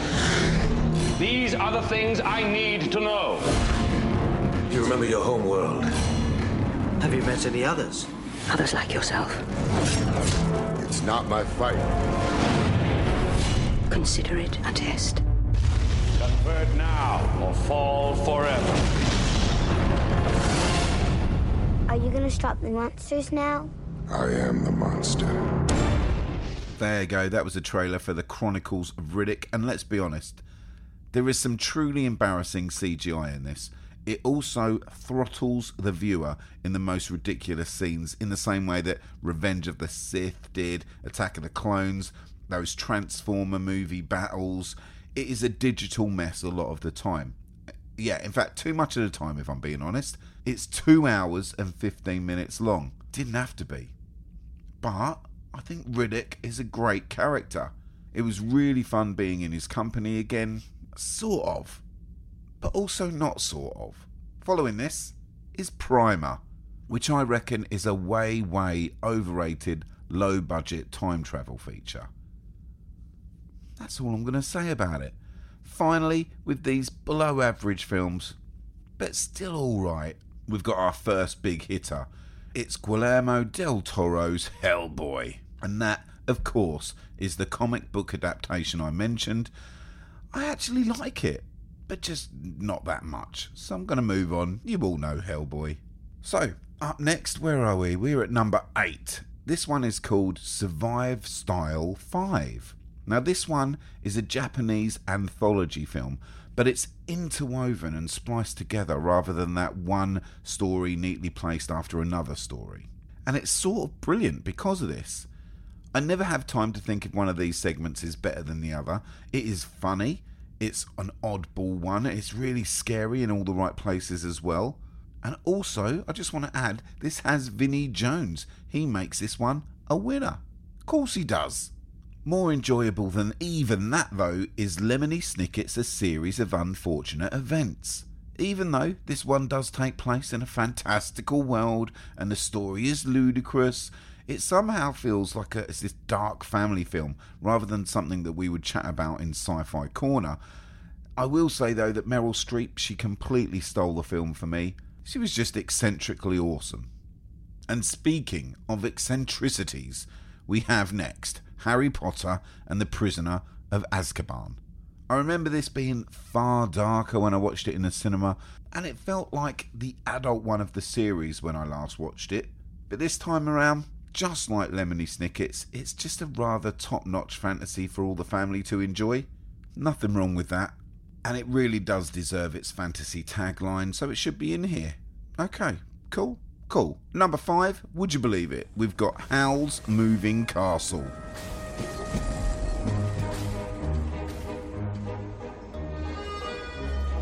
From master filmmaker Hayao Miyazaki, the director of the Academy Award winning Spirited Away. That is ancient sorcery. And quite powerful, too.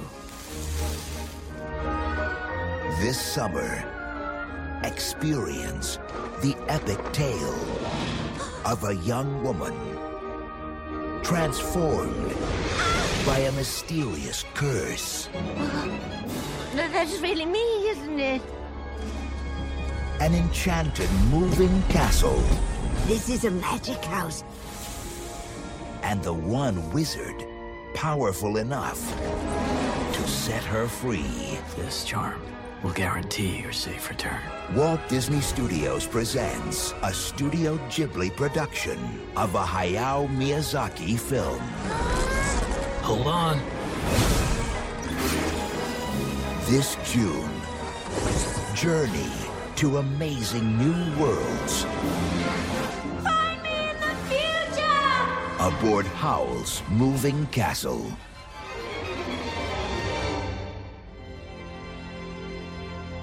I think this one is considered the big hitter from the Studio Ghibli team, but it isn't considered the best. And if that's the case, then fair play. I have to agree. There is a ton of things to like about this movie.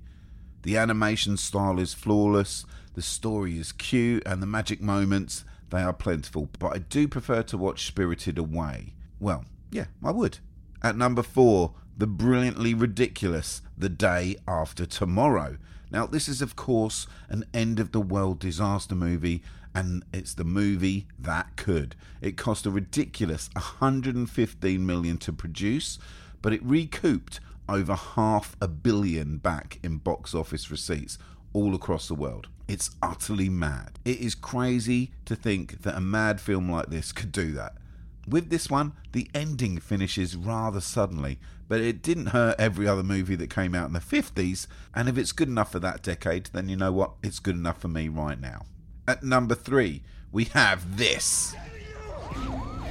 We can never forget. All I know is that by reading these journals, I might be able to get Kayleigh back. I'd think twice about what you're doing. You could wake up a lot more messed up than you are now. I haven't seen results like this before. But what if you could go back in time? You are completely relaxed. Think of it like a movie.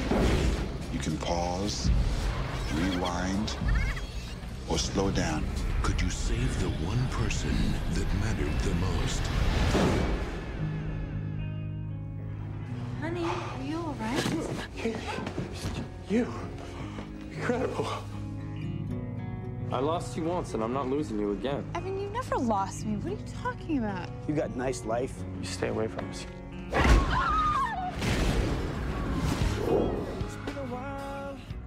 The Butterfly Effect. Now, this one is again ridiculously of its time. If you look at the poster, you can see that. The costumes in this and the music choices that feature in the film. It is so early 2000s. And I wish I could do this for you, but I just can't articulate why I enjoy this one so much more than Primer. It must be something to do with the budget, because they follow very similar themes. It's just Primer left me a little bit cold.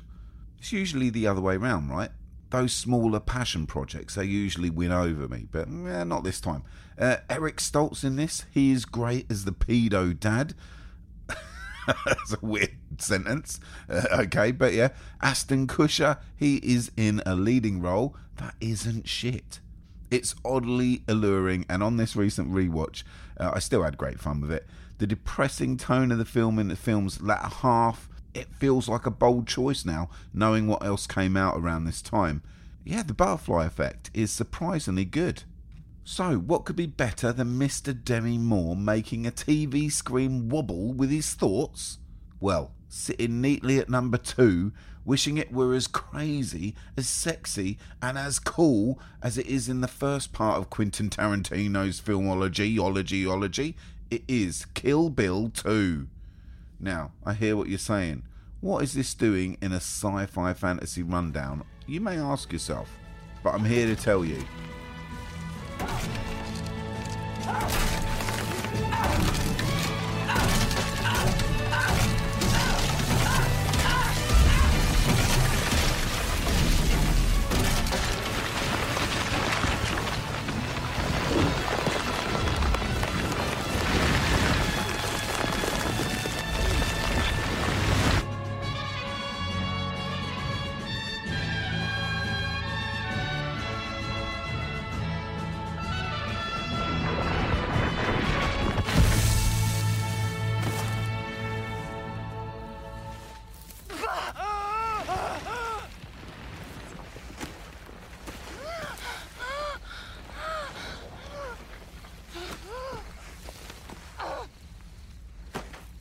just heard the clip where Uma Thurman is buried alive and she is clawing her way out of the coffin for a long time, and the silly amount of earth that she has to go through is pure fantasy. And I was hoping to discuss this with someone on the podcast because I love this film so much, but none of my guests chose it. So I would have liked to have a row with them as to why I would have accepted this on the show, but I couldn't. And I would have really lost thinking about it now. So in this circumstance, yeah, uh, yeah, I would have lost. But it doesn't matter because it wasn't my number one pick. My number one pick is Eternal Sunshine of the Spotless Mind. Of course it is. Hello, I'm Howard Mierzwiak, founder and president of Lacuna Incorporated. Why remember a destructive love affair? Here at Lacuna, we have perfected a safe, effective technique for the focused erasure of troubling memories. In a matter of hours, our patented non surgical procedure will rid you of painful memories and allow you a new and lasting peace of mind you'd never imagined possible. This is a hoax, right? I assure you no. Is there any risk of brain damage? It's on a par with a night of heavy drinking. Nothing you'll miss. For my money, this was Michael Gondry's best film, a film that answers the question that nobody's ever asked. If you could wipe out all memories of a relationship that causes you untold pain, would you do it? Should you do it?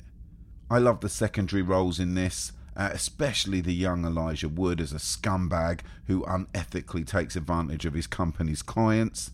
But really, it is the double whammy of casting Kate Winslet seven years on from Titanic and Jim Carrey, who hasn't been as great as this since filming Eternal Sunshine. It's a casting masterstroke. Their on screen chemistry is magical, and I've yet to sit through one sitting of this and not cry. Every time breaks my heart. And I'm not going to go into any detail because if you are yet to see this one, you have to pop it at the top of your list. You may only watch it once. It may just be way too much of a bummer, but honestly, it's a killer. Change your heart. Look around you.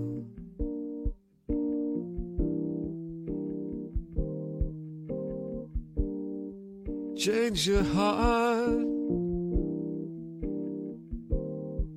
It will astound you.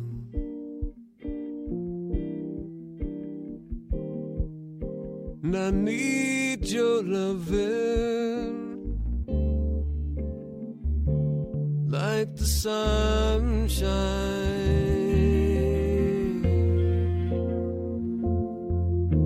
And everybody's gotta learn sometime.